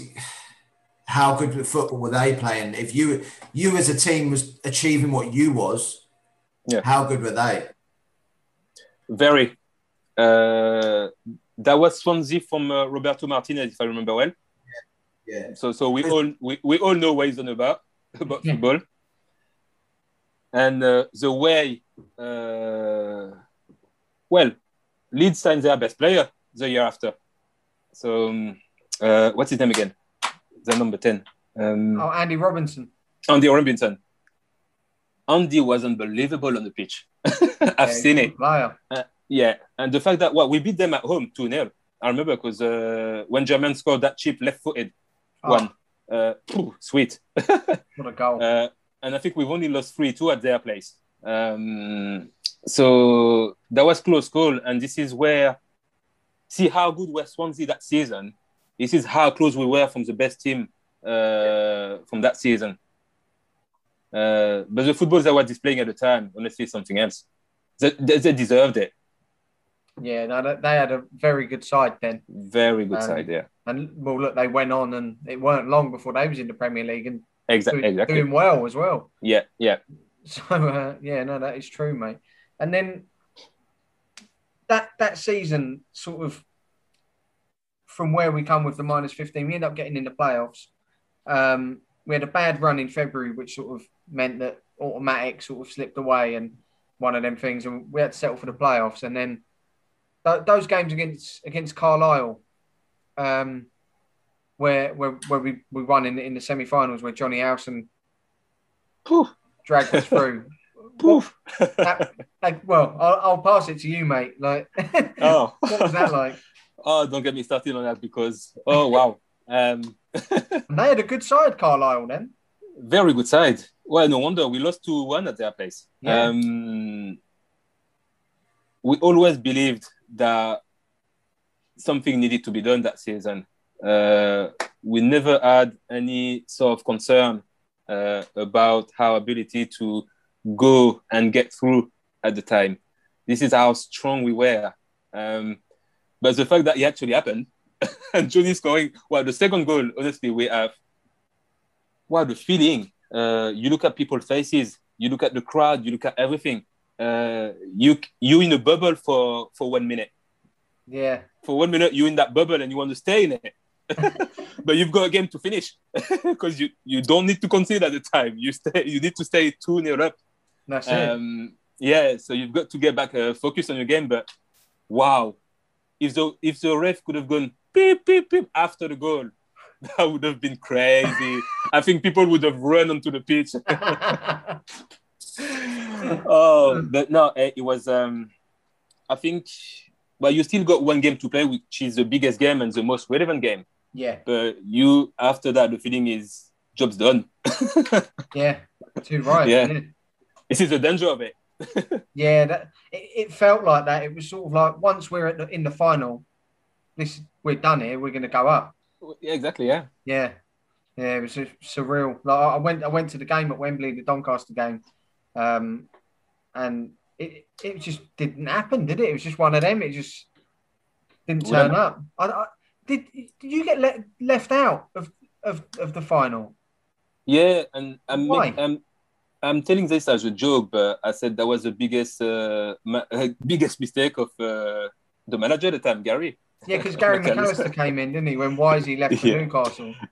Yeah, I made this as a joke, but I said um, all this February misform that we had could have been avoided if you had paid me. but that's just that's just a joke. But no, yeah. Um, back to the final. What happened is uh, he had two options uh, at the time. He was getting back Alan Sheehan on the bench and have a defensive option to protect the score, or to have me uh, in case you're losing and you need to bring someone uh, bright for 25, 30 minutes. And so, honestly, something against about honesty. And uh, Gary called me the day before. We were in the London hotel. Called me and say, Seb, I'm gonna leave you. I'm gonna leave you out. I'm gonna take uh, Alan on the bench. And I said, Gaffer, to be out of out of respect, I think you're making a mistake because I think we need to go and win that game. We don't need to protect a score that we don't have yet. Uh, we just need to go and win. Yeah, Uh, put me on the bench. If by any reason we still nil nil or we one nil down and you've got 20, 25 minutes left, you've got me on the bench and you know what I can do because I've showed you against Gillingham last game of the season. I can be useful even on the bench. I don't Yeah. need to start. Don't need to start me. Just put me on the bench, just in case, as your attacking option. And he said, No, Seb, I've made my decision. I'm going to go for Alan. I said, Okay, yeah, no problem. I was really sad, really disappointed. I was upset. I I really was because I wasn't able to help that day. I just wasn't. I was in Help- the stand watching as a fan. That's exactly it. Yeah, you're in the same position that we was in, just watching it, Yeah. and that probably made it even more frustrating for you. The fact that the how the game went I exactly yeah. That's what I was gonna say. Yeah, could have done with you. You know what I mean? Could have done with bringing that's, what, that's on. what I thought. And I wanted to say something, but there's no. I told you so. There's no e nodes. That, that's exactly it. Yeah, what are you going? Yeah. You're not going to benefit out of saying anything there. Exactly. Yeah. No. yeah, so, such a frustrating. It was, it was a weird game because our best player probably on the day was the keeper, Casper Ankergren. Casper. Yeah. the first sort of 20 minutes, he was incredible. He made some phenomenal saves. And Kept us in the game. He did. If it wasn't for him, they, they could have been three or four up in the first sort of half an hour. Yeah. And I, I remember sort of being there at the time. And when we got through that sort of, it was like at half time, you know, we've weathered the storm there. Hopefully we can, but we just never got going. It was, yeah, frustrating really. But again, Yeah. it's just one of those, one of those things, isn't it? Um, Yeah. And then, so what was, what come of the end of that season then? Uh, did your relationship with, with Gary Mack, did that sort of fray things with you at all? Or how, how was that Yeah. A little bit. after the game? Yeah. If I'm honest, a little bit. The fact that he left me out, uh, I was very upset, and I'm thinking, well, maybe it's time for me to go. Uh, I don't know. I was thinking a lot. Uh, I remember asking him if I could leave straight after the game. Uh, didn't want to leave all this disappointment again. So I said, uh, "Well, Gaffer, can I leave? Because like I want to be with my family." No, he, he kindly uh, allowed me. Um, so I went back with my family. I think I went back to Paris straight away with my car. Uh, leave football out for, for probably a few days, and then uh, got a phone call from uh, from Gary um, saying that Seb, you're not going to be part of my plan next year. And I said, oh wow, okay. Um, I've only took a few days off. I was not thinking about leaving the club. I was just thinking about just leave the football out of it for a few days uh, while your head your head is hot, and come back when you calm and you can have a chat. But he called me before I could even come back to England uh, when I was off, and he said, uh, "You're not going to be part of my plan. I wanted to tell you that as soon as possible." And this is where this is where my second biggest mistake in football uh, came, which is leave the club last day of the transfer window, accepting an offer of mutual consent uh, release, which I should never have signed. Uh, I should have stand by my ground which I did the year before in League One when I said I'm going to stay and fight. No, I took the easy route. I left. I never found anything else as good as Leeds United after that. Wow. Uh, I had another year on my contract. I had a very good contract at the club. Uh, there was no rush. Okay, I'm not no plan. I'm going to just stay, busy at training, fight. If you need me, use me. If you don't, that's fine. I'm going to find a loan. I'm going to find something. We're going to find some option. But at least let me come back for preseason. Let me fight. I know I'm not part of your plan. You're telling me that you've been honest. That's fine. But I should have stayed. Yeah. I should have stayed. The situation didn't allow me to find anything better after that.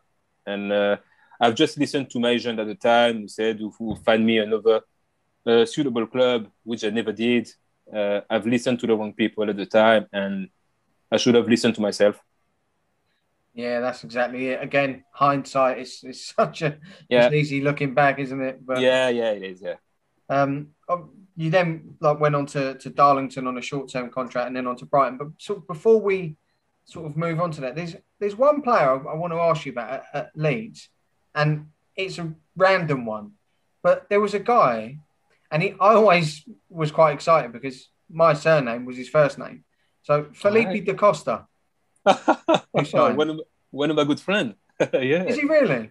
Yeah, he is. Yeah, he's um, he's a pilot now. He No flight way. commercial flight. Yeah, What? yeah, for real. Unbelievable. Uh, No. Unbelievable. When when I saw him in a flight, I said, "What are you doing?" He said, "I'm a pilot now." So I said, "How did you pull that off?"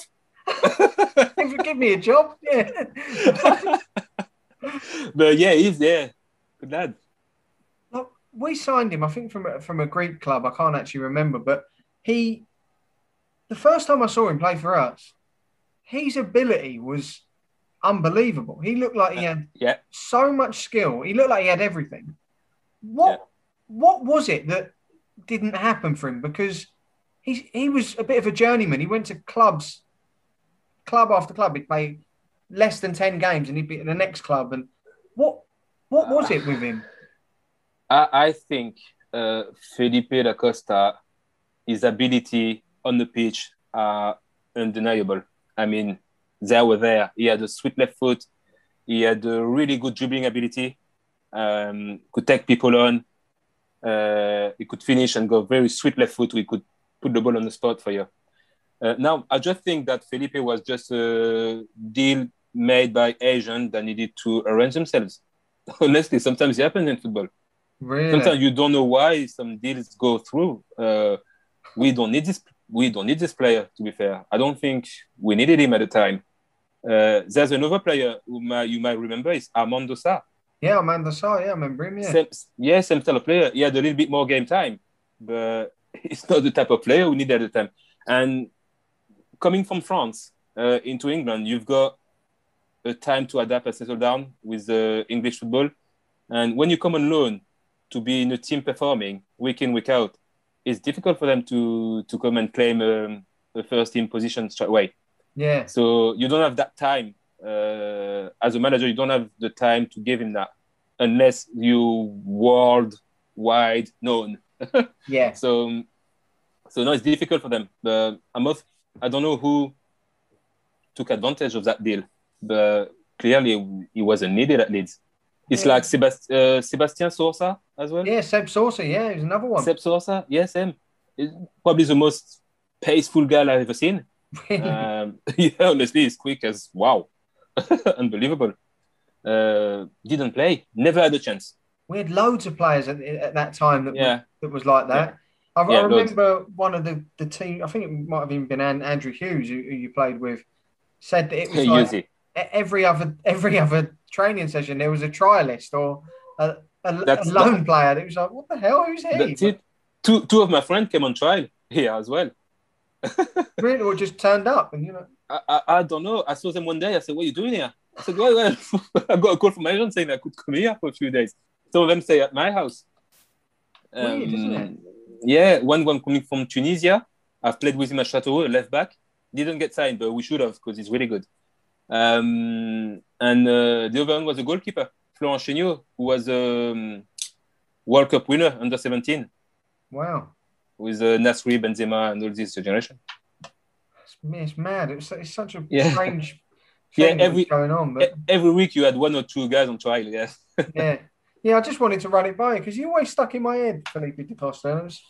I actually Yeah. thought he might do do quite well, but yeah, it just yeah never happened. But Never happened. Yeah. strange one. And then, like I said, you went went to Darlington and then on a short term contract, and then to Brighton. Um, Yes. Was it was it Russell Slade who was at, at Brighton? Uh, Brighton was um, no. Uh, before Russell said he was. Uh, oh, I can't remember his name. Mickey Adams. Mickey Adams. Mickey yes. Adams, yes, Mickey. So Mickey Um, signed me. Obviously, you you you knew of the club anyway, so Yeah. was it an easy decision going back there? Oh yeah, easy. Yeah, I didn't even think twice. Uh, I went back there for a few days. After one training session, Mick Adams said, "Yeah, I want you here." I said, "No problem." He got sacked three weeks later. Russell Slade Oh. came in. Oh God, story of your career, Sam. yeah. I said, "What a wonderful world." yeah. But yeah, yeah. Did, did that's, Russell uh, Slade just not not fancy you or? Oh no, he did.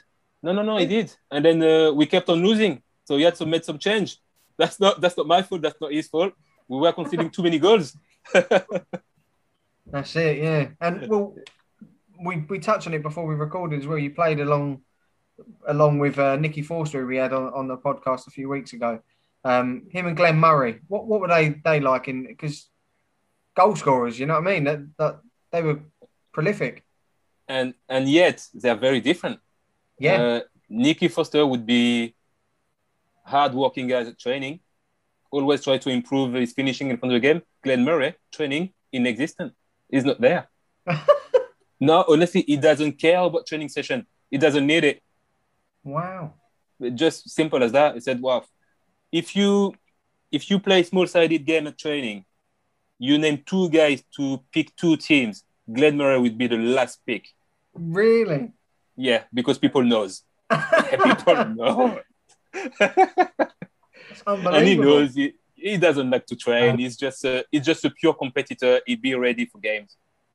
That's He's amazing. fit though. I'm not saying he's not fit. He's fit. He's gonna do all Yeah. the fitness uh, stuff. He just doesn't care about like if you play friendly 11 side uh, or training match.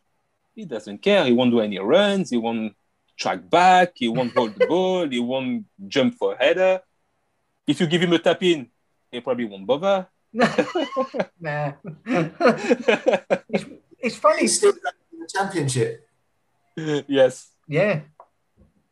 Yeah, he's still going, Mad. isn't he? Yeah, was he at Forest Yeah, now, he's wasn't still, he? yeah, is he at, is he at Forest? I think he is, yeah. Yeah, Chris, Chris Hughton. Yeah, that's right. Yeah, But he's had, he's had an amazing career, given the fact that he doesn't train a lot. scored loads of goals. Well, we had Yeah. uh, a Wolves player, ex-Wolves player, Simon Osborn, on a few weeks ago as well, and he was saying Right. about the the Wolves legend Steve Bull, centre forward. Um, Right. And Ozzy was saying in training, very similar thing. He was not interested. Like they do, like take the strikers for sort of shooting practice, and he wasn't. He don't want to do it. It means nothing. Like me scoring here means nothing.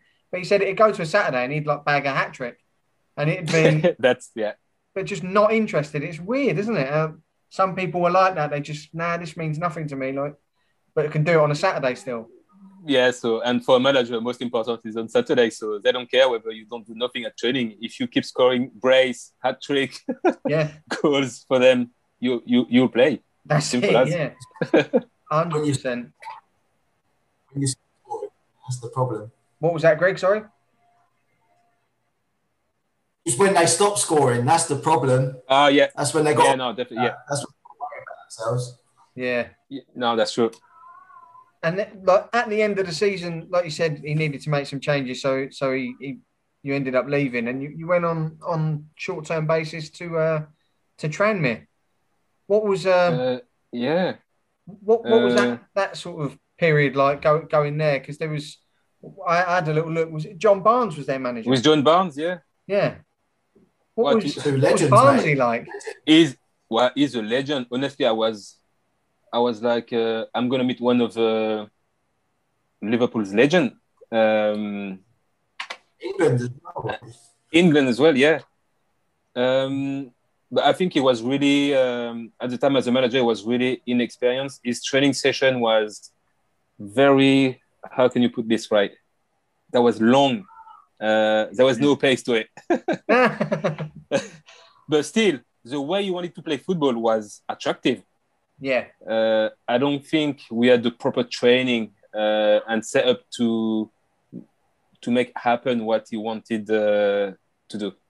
Right. Gotcha. So he didn't he didn't stay long. I didn't stay long either. Yeah. Um, so that was just a short chapter. Uh, Hundred percent. yeah. Did Did he ever do the rap for you? From, from No. England song. No, Ah. I wasn't even aware of this. oh, have you not heard his rap? The John Barnes rap. Oh, mate. I'll Google. I'll Google it. I'll, when, when we come off recording, I'll, I'll play it to you. It's, it's legendary. Okay. All right. he, he's brilliant, and by all accounts, he loves he loves to do it as well. nice. um, so then uh, after there, back to Brighton again. I know. Ru- Russell Unbelievable. Russell Slade leaves, and and, and you're back in. Um, There's a reason for that. oh, oh, really? Yeah, no, it's because I was desperate. First, I was desperate. Um, I wasn't in a be- in the best situation in terms uh, like contract wise. Uh, after I left Leeds, you need to understand that I only had short term spell at clubs. Yeah. That means leaving my family in Leeds and traveling around uh, to get something long term for them to move with me, which I never got. And uh, when Gus Poyet took over at Brighton, I simply, I was still at Chomer. I gave him a call and say, Gus, you need me. I said, Seb, come down. Next day, I was, I was down. Wow. So this is, this is how he, this is how it happened. Um, and I thought it would have worked better than what he, he was, but um, I wasn't the same Seb as before Yeah. uh, in terms of uh, like the playing style, ability wise. I think it was more in my head. Psychologically, I was gone a little bit. So um, I was still good at training. I was still decent. Uh, but coming to the competition, coming to game time, I was uh, I was a touchdown. Right. I wasn't the same player I was at Leeds, the same player I was at Monaco. Uh, I still had the same drive, but for some reason I couldn't perform the way I wanted weird, and uh, yeah, it's weird. And this is no Gus's fault if I didn't have as much game time as I wished. This is simple me. Uh, I wasn't performing well enough. I wasn't bad, but I wasn't. I wasn't undisputable. yeah. Yeah, So what mean. so so yeah. So that was uh, that was just me not being uh, good enough to be fair. Fair enough, mate. Um, Yeah. Go on, Greg. I, ju- I mean, I know you've just said that you not being good enough, but do you not maybe think that that came from the unsettledness? Like as you say, you you're looking to just be settled, and you you probably actually had better times in your career when you were settled. So when you when you're not getting what you want as a person in your life, and as you say, your family was very obviously important. The unsettledness probably was, as you say, messing with your mental strength and that maybe was why it wasn't Um, happening on And being away from your family as well. Yeah, and I think that played a big role. I think uh, thinking back about this now, uh, this was really hard time because I was living in some friend's flat in Brighton. I wasn't even, I didn't even have my own place. Um, my wife and my two kids uh, were still in Wetherby, uh, next to Leeds training ground. Uh, my kids was only little, so I was missing a lot, of, a lot of time that you don't catch back, uh, and you never will. Yeah. Uh, of course, I was visiting when I could. Uh, I was going back to Leeds when I could, but that's not what you want to do as a family guy uh, on a daily basis. And I think missing all that, uh, as you said, uh, the fact to be unsettled for so long, that probably have played uh, unconsciously a role uh, in my performance. Yeah. No, no doubt, mate. It's gonna it's gonna have an effect, isn't it? You know. Um, But yeah, so, obviously fo- following that that season as well, I, I had a look. You you represented Martinique in the Yeah. uh, the 20, 2010 Caribbean Cup. yeah, did yeah. What was that like? Um, And is, It is wa- that because obviously you you you're from France, born in, in France? Is it both parents are from Martinique? my both parent? parents are born there. Yes. Oh, both. yes. Yeah, both. Yeah. Um, it was nice. It was nice to get back there and be able to play for them. Uh, we wanted to play for them for so many years, but we are not allowed to. All oh, right. Re- yeah, reason why it's because um, I was with uh, José Pierre Fanfan at Monaco. Yeah. And um, he was telling me, Seb, we probably go to Miami to play in a Caribbean Cup, uh, in a Gold Cup later if we get qualified. Um, you'll see it's an amazing feeling. It's good. We should go there. But Didier Deschamps just forbid it. Oh, uh, really? Reason why he forbid it was the funny reason is he forbid it because he said, "I know you guys. You only want to go to Miami to party. You don't care about football. I don't want to have two of my guys going to Miami during the season, having a laugh, and then come back and fit. No way. so we will never, we were never allowed to go represent Martinique at the time because you know we can represent both France and Martinique. Yeah. Um, so we were never allowed to because of well our reputation as West Indies guys precedes us. So um, he said that I know you know you want to go there to party. That's so brilliant. fair, fair, fair enough. We couldn't do it. So um, the opportunity came, yeah, uh, towards the end of it. And uh, they called me and say, uh, "Well, would you like to come and play a few games with us? We're gonna play against them, them, I really don't know the teams. Um, yeah, I remember playing against Costa Rica though. Costa Rica, right. Jamaica. No, Costa Rica, Jamaica, and can't remember the third one. Because Martinique were the host country as well, weren't they? Host nation. It was, yeah, yeah, it was. So I took part in the um, group stage one, uh, but I think we missed it. We didn't get qualified, so and I don't think I would um, I would go back for the knockout stage because uh, my ambition was to find a club, and I don't think the club would have allowed me anyway. So yeah, yeah, I would have missed it. And was you surprised then when Nice came in for you? Uh, well, Nice didn't really come. I kind of begged for it. well, my agent begged for it. Uh, he got me the spot.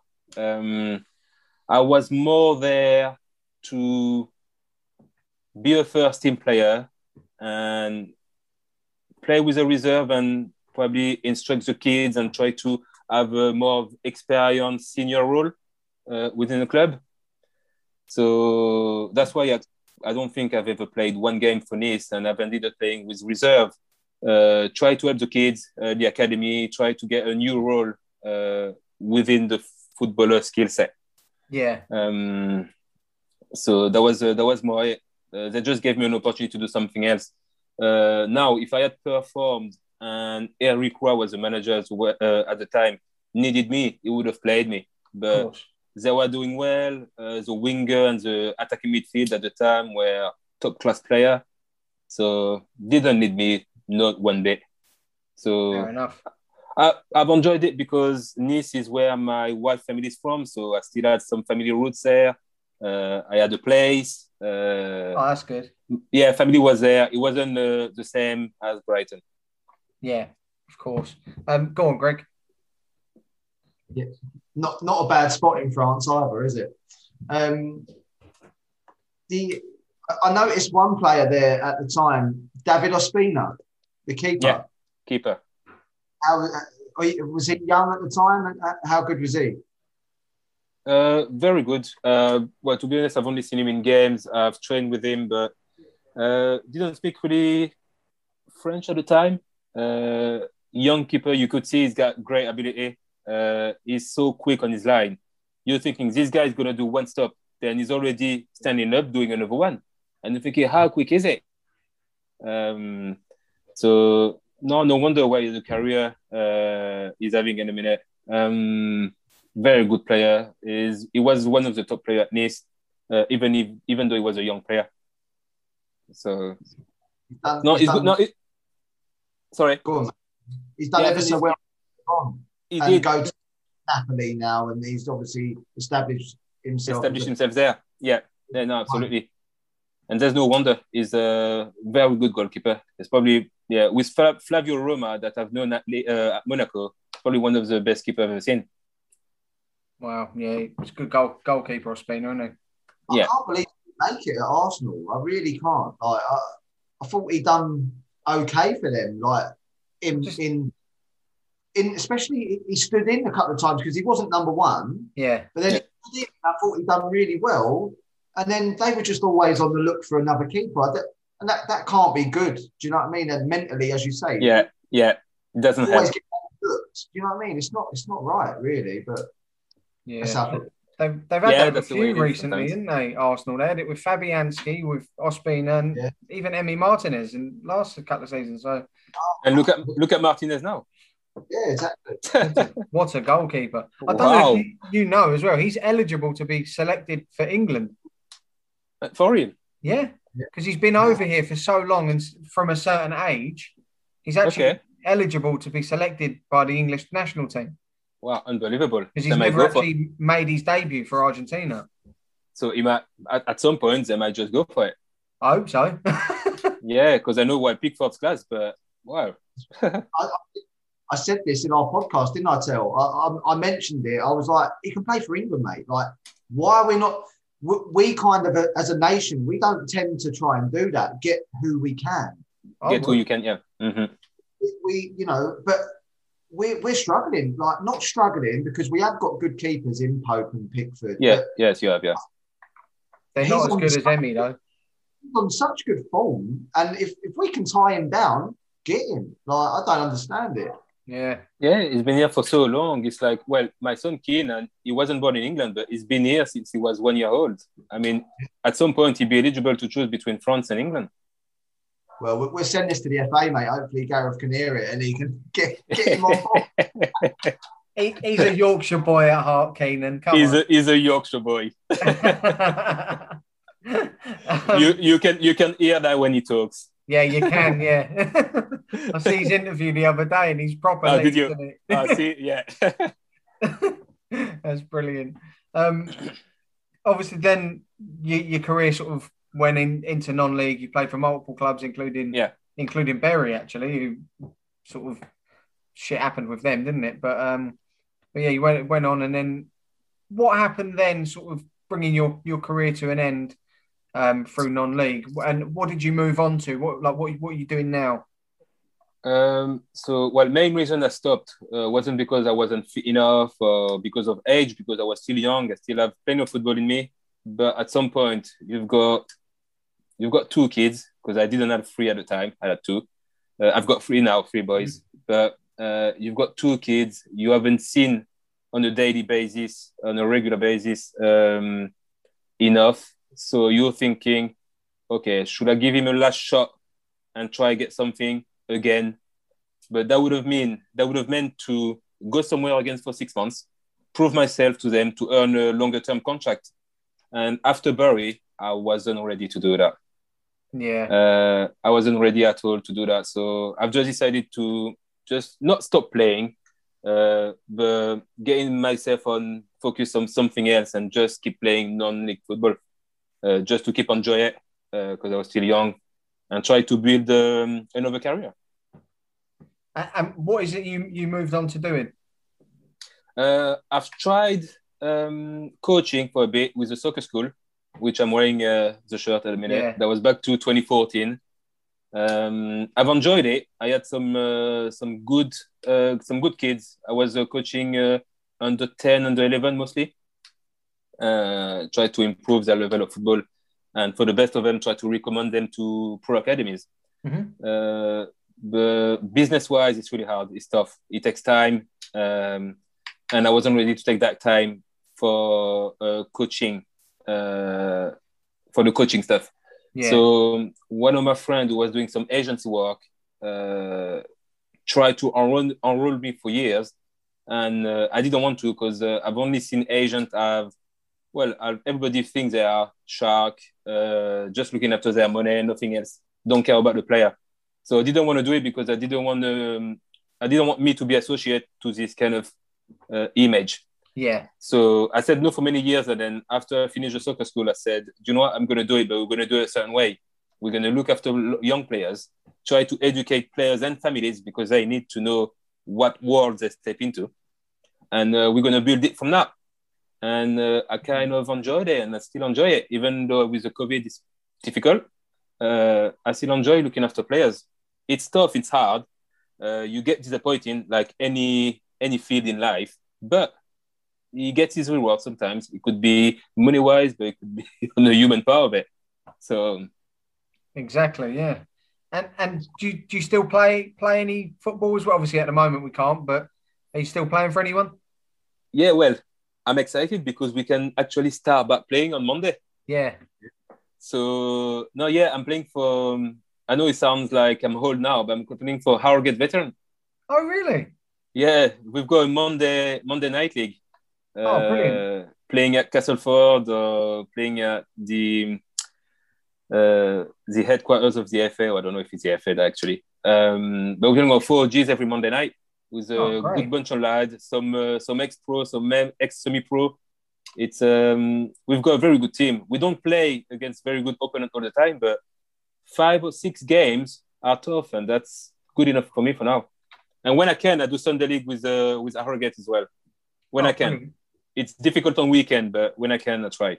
Yeah. Oh, that's so that's that's what I do at the minute. Love it. and obviously, mo- moving on to, to your boy Keenan uh, in the in the under 18s at Leeds United at the moment.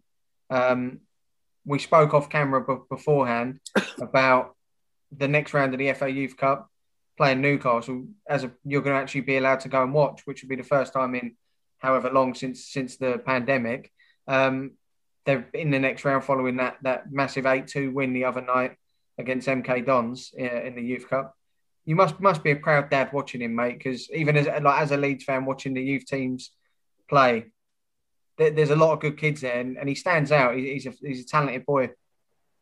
Well, Phil, thank you for him. Um, I appreciate that some people can see that he's got talent, and it's always it's always nice. Uh, yeah, so um, yeah, of course, I said uh, I'm a proud dad. Um, I mean, who wouldn't be? Um, he's uh, taking over uh, after me after I, I finished playing. Uh, he always had the ambition, so that's good. He loved it, loved the game, and the fact that he could take over where I left, um, that's good. Maybe there's something here um, for history to be made. I don't know. Yeah. We, we'll see, but probably what I haven't done with his leads, he'll do it. I hope Yeah. so. Yeah, fingers crossed, mate. Uh, go on, Greg. As I mentioned off air a little bit, um, obviously, you know, not following Leeds totally like what Terry does and what I- actually sent him a message about Keenan, not no before we'd even sort of started chatting to yourself, um, saying, I seen this boy in your youth team. He looks a bit tasty. And then Terry was like, Yeah, I've been speaking to his dad. I was like, Oh, mate, like quality. um, just to say, has he always been a winger, or is it is has he sort of played different positions, or how's it how's it come about that he's, he's, um, um, he's always been an attacking player. Uh, as a learning curve, the club will sometimes uh, put him at different position as center midfield or number 10.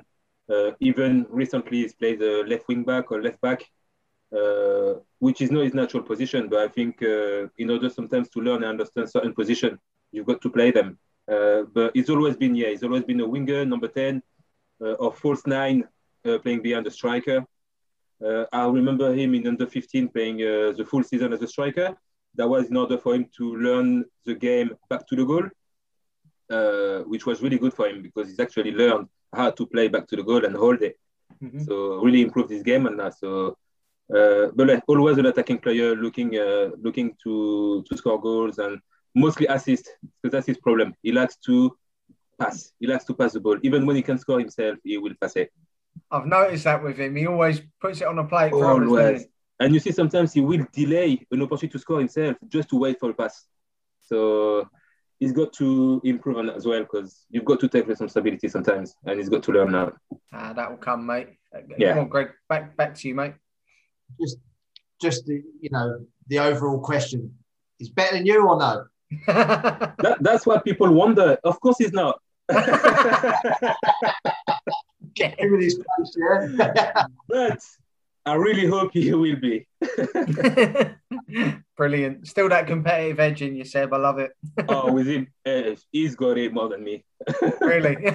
Oh yeah, ah, that's good to have, though. Get, get him far. yeah. And uh, I noticed Yeah. another thing with him, actually. Shares a birthday with me, 4th of August.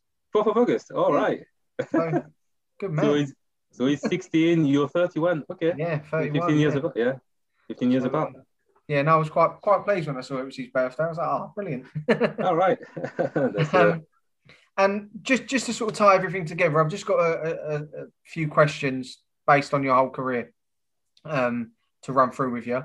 So Okay. the, the first one is the best player you played with. Uh, I have to think uh, for one second. Choo, choo, choo, choo, choo, choo, choo. I would say one player we haven't spoke about. It's uh, Marcelo Gallardo at Monaco, All right. Argentinian guys. Yeah. He, yeah, when he joined Monaco, it was unbelievable. He was only 21, and he basically taught the full league how to play football. No way. Oh yeah, definitely yeah.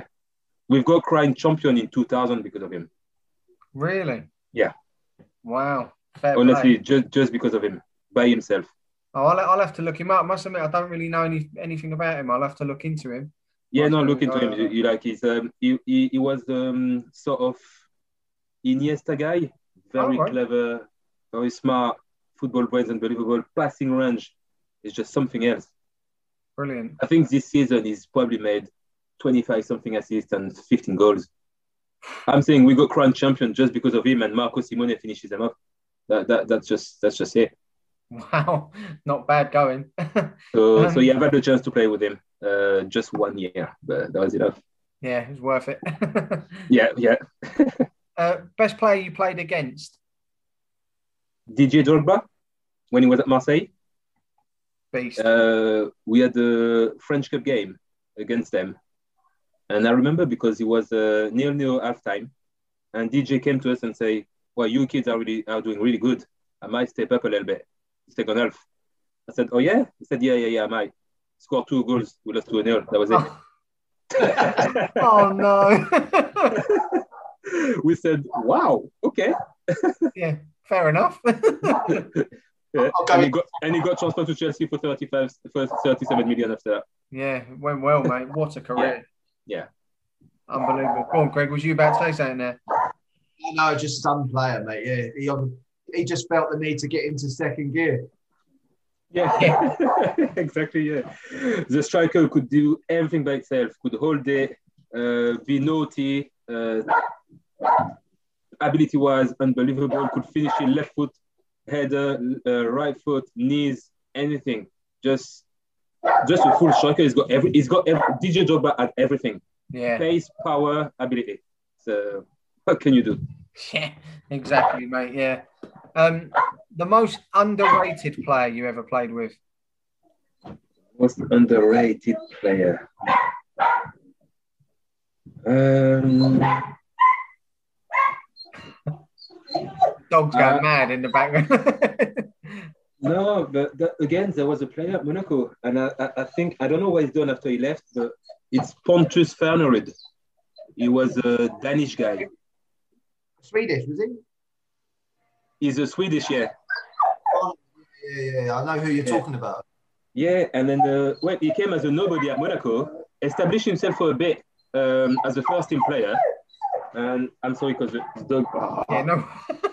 Dog wants to get in on the interview, guys. Yeah.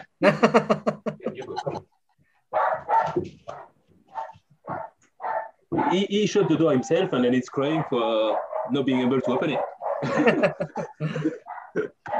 so yeah, Pontus Farnerud, uh, because as I said, he's established himself as a first team player for a few games, and then after that, he got discarded. And you should have seen ability-wise, he was unbelievable at training. Wow. Reminding me, like, remind me of uh, Xavi at Barcelona. He could Really? play that way. Yes. Wow, that's some accolade. Um, bad. this uh, one is the worst trainer. Oh, Glenn Murray. thought it was gonna be- That's good. That's- I don't need to think twice. That's that's definitely him. um, the hardest player you played with? Um, the hardest player.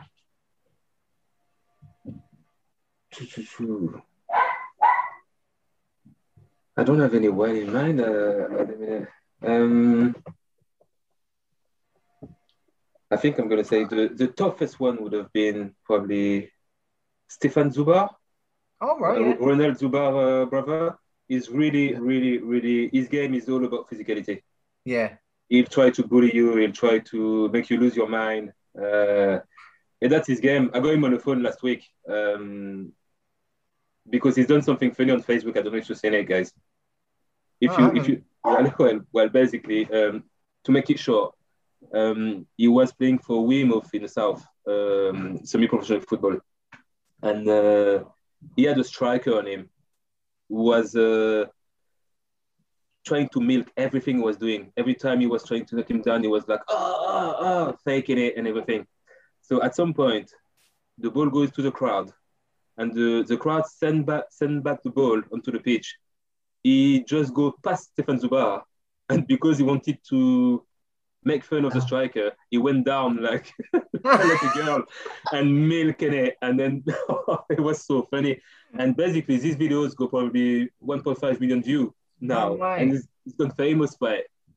And um, he said to me, he said, "You know how tough I am. You know, you know my game." I said, "Yeah, no, that's why. Why did you go down?" He said, "Let me explain that to you, because you know me. That's not me. that's out of context." so yeah, it's yeah, it's tough. so everyone thinks he's a cheat now. Everybody thinks he's a cheat, but he's really not. He's explained that to me, and he said that was just to take the piece at the striker, because he was saying all kind of things to me because they were leading one 0 and then we got to two one. So when I got the ball past me, I, I just went down and said, "I'm not gonna rush anything, mate. We, we're winning two one now." okay, no, yeah, that's yeah, brilliant. so yeah, that was just taking a piss. I love that. I'll have to I'll have to dig that out and watch that one. yeah, it's Um, funny. And then hardest player you played against. Uh, that was just him. He just Oh, oh no, the first sorry, the first one was with. Oh, the, f- oh, we oh, but sorry, against. Uh, whoa, against. Um, let me think. Um, there's nothing that comes to mind now. Uh, because I need. Um, ah, yes, there's one guy. But what's his name again? Um, oh yeah, Chris Morgan, Oh Sheffield- God, Sheffield- Sheffield United. Sheffield United. Yeah. Yeah, he was a beast. ah, the beast. Yeah, wow. Oh, that's a euphemism. yeah. Um, yeah, yes, he was. Yeah. Biggest diva. Oh, biggest diva. Um, well, I played with or played against. Uh, Oh, with, just in general. yeah. Just with, okay. Oh, yeah, in um, general, yeah. If there in was general. someone you come across that, yeah. Uh, biggest diva would be. No one that I think of at Brighton. There was no one like this at Leeds, or maybe, uh, maybe Armando. Armando Sa. Yeah, no, I know, I know, but well, this guy came from Valencia, and of course, when you come to the top English leagues and you get knocked out first thing you come at training, um, he was a little bit weak. Let's be honest. but it was funny. He's, he's, he's, he's very funny because he couldn't speak English. And then um, every day at training, is, there's a funny story about this. But he's um, say, guys, let's go eat. Let's go eat. And he said, let's go eat. Hey, Nando's, Nando's. I said, let's go eat Nando's. I said, okay, let's go eat Nando's, man. No problem. And uh, we were talking about um, families at some point at training. And I remember well because we were stretching, stretching. And uh, we were talking about how Mrs. And uh, he said, What, my missus? I don't know you guys, but my missus, if she tell me to turn right, I turn right. If she tell me to have sex this way, I'm having sex this way. She's the boss. And the, with his Spanish accent, he's made it sound so funny. It's not even Spanish, it's Portuguese. They said, Yeah, the way he said it was really funny. We were like, What is he saying? He said, Yeah, I go right, I go right. That's brilliant. So yeah, yeah, it was funny. But that's, yeah, Armando Sa would be the, the biggest diva. Biggest diva. And Yeah. then the, the funniest player. Funniest player, uh, there's probably a few. Um, I would say between Gary Kelly at Leeds, Ludovic Giuly at Monaco, and Dado Prso at Monaco. Yeah, well, we touched Yeah, on all a- of them, didn't we, in the in the chat? Yeah, So yeah, that's the three of them. brilliant. Um, which manager was the best when they took part in training? Ooh, Dennis Wise. Really? Yeah. Uh, I don't think people would realize, but um, when he saw my reaction when he first stepped into a small sided game with us, uh, I was my eyes were just like that, and I said, "This guy can actually play. He's not as nasty as people would think because he can play." Yeah. And he came to me and said, Seb, do you really think I couldn't play football? I said, Well, your whole career was based on being tough. Yeah. So what do you think I'm going to think?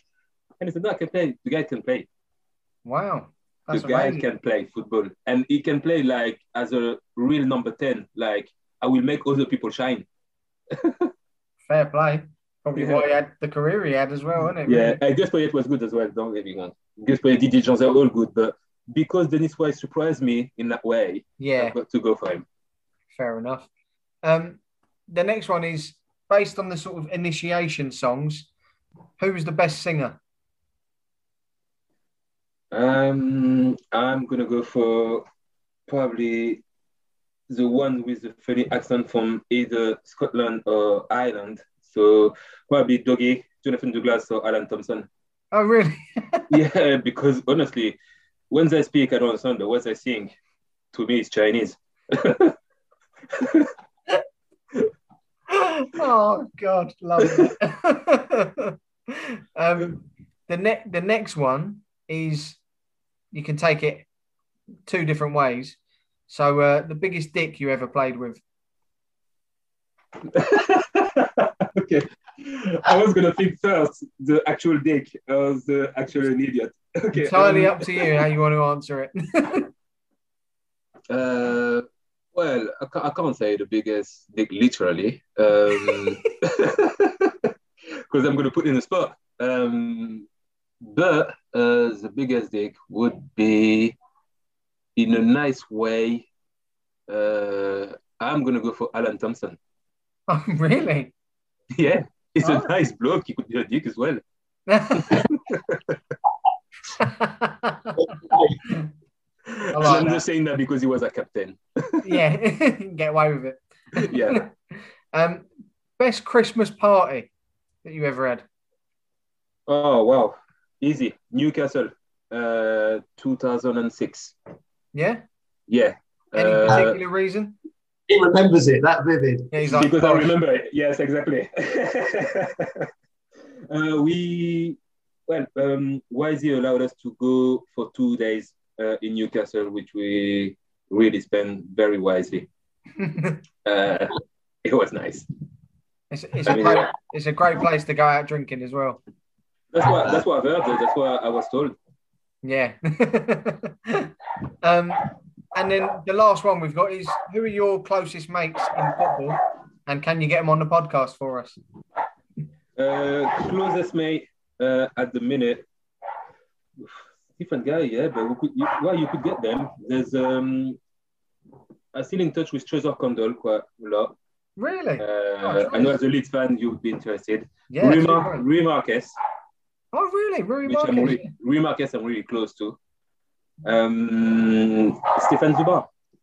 Brilliant. Oh, any of them would be And, and the fourth one, I'm not going to forget about him because he'll hold that against me. Leon Constantine.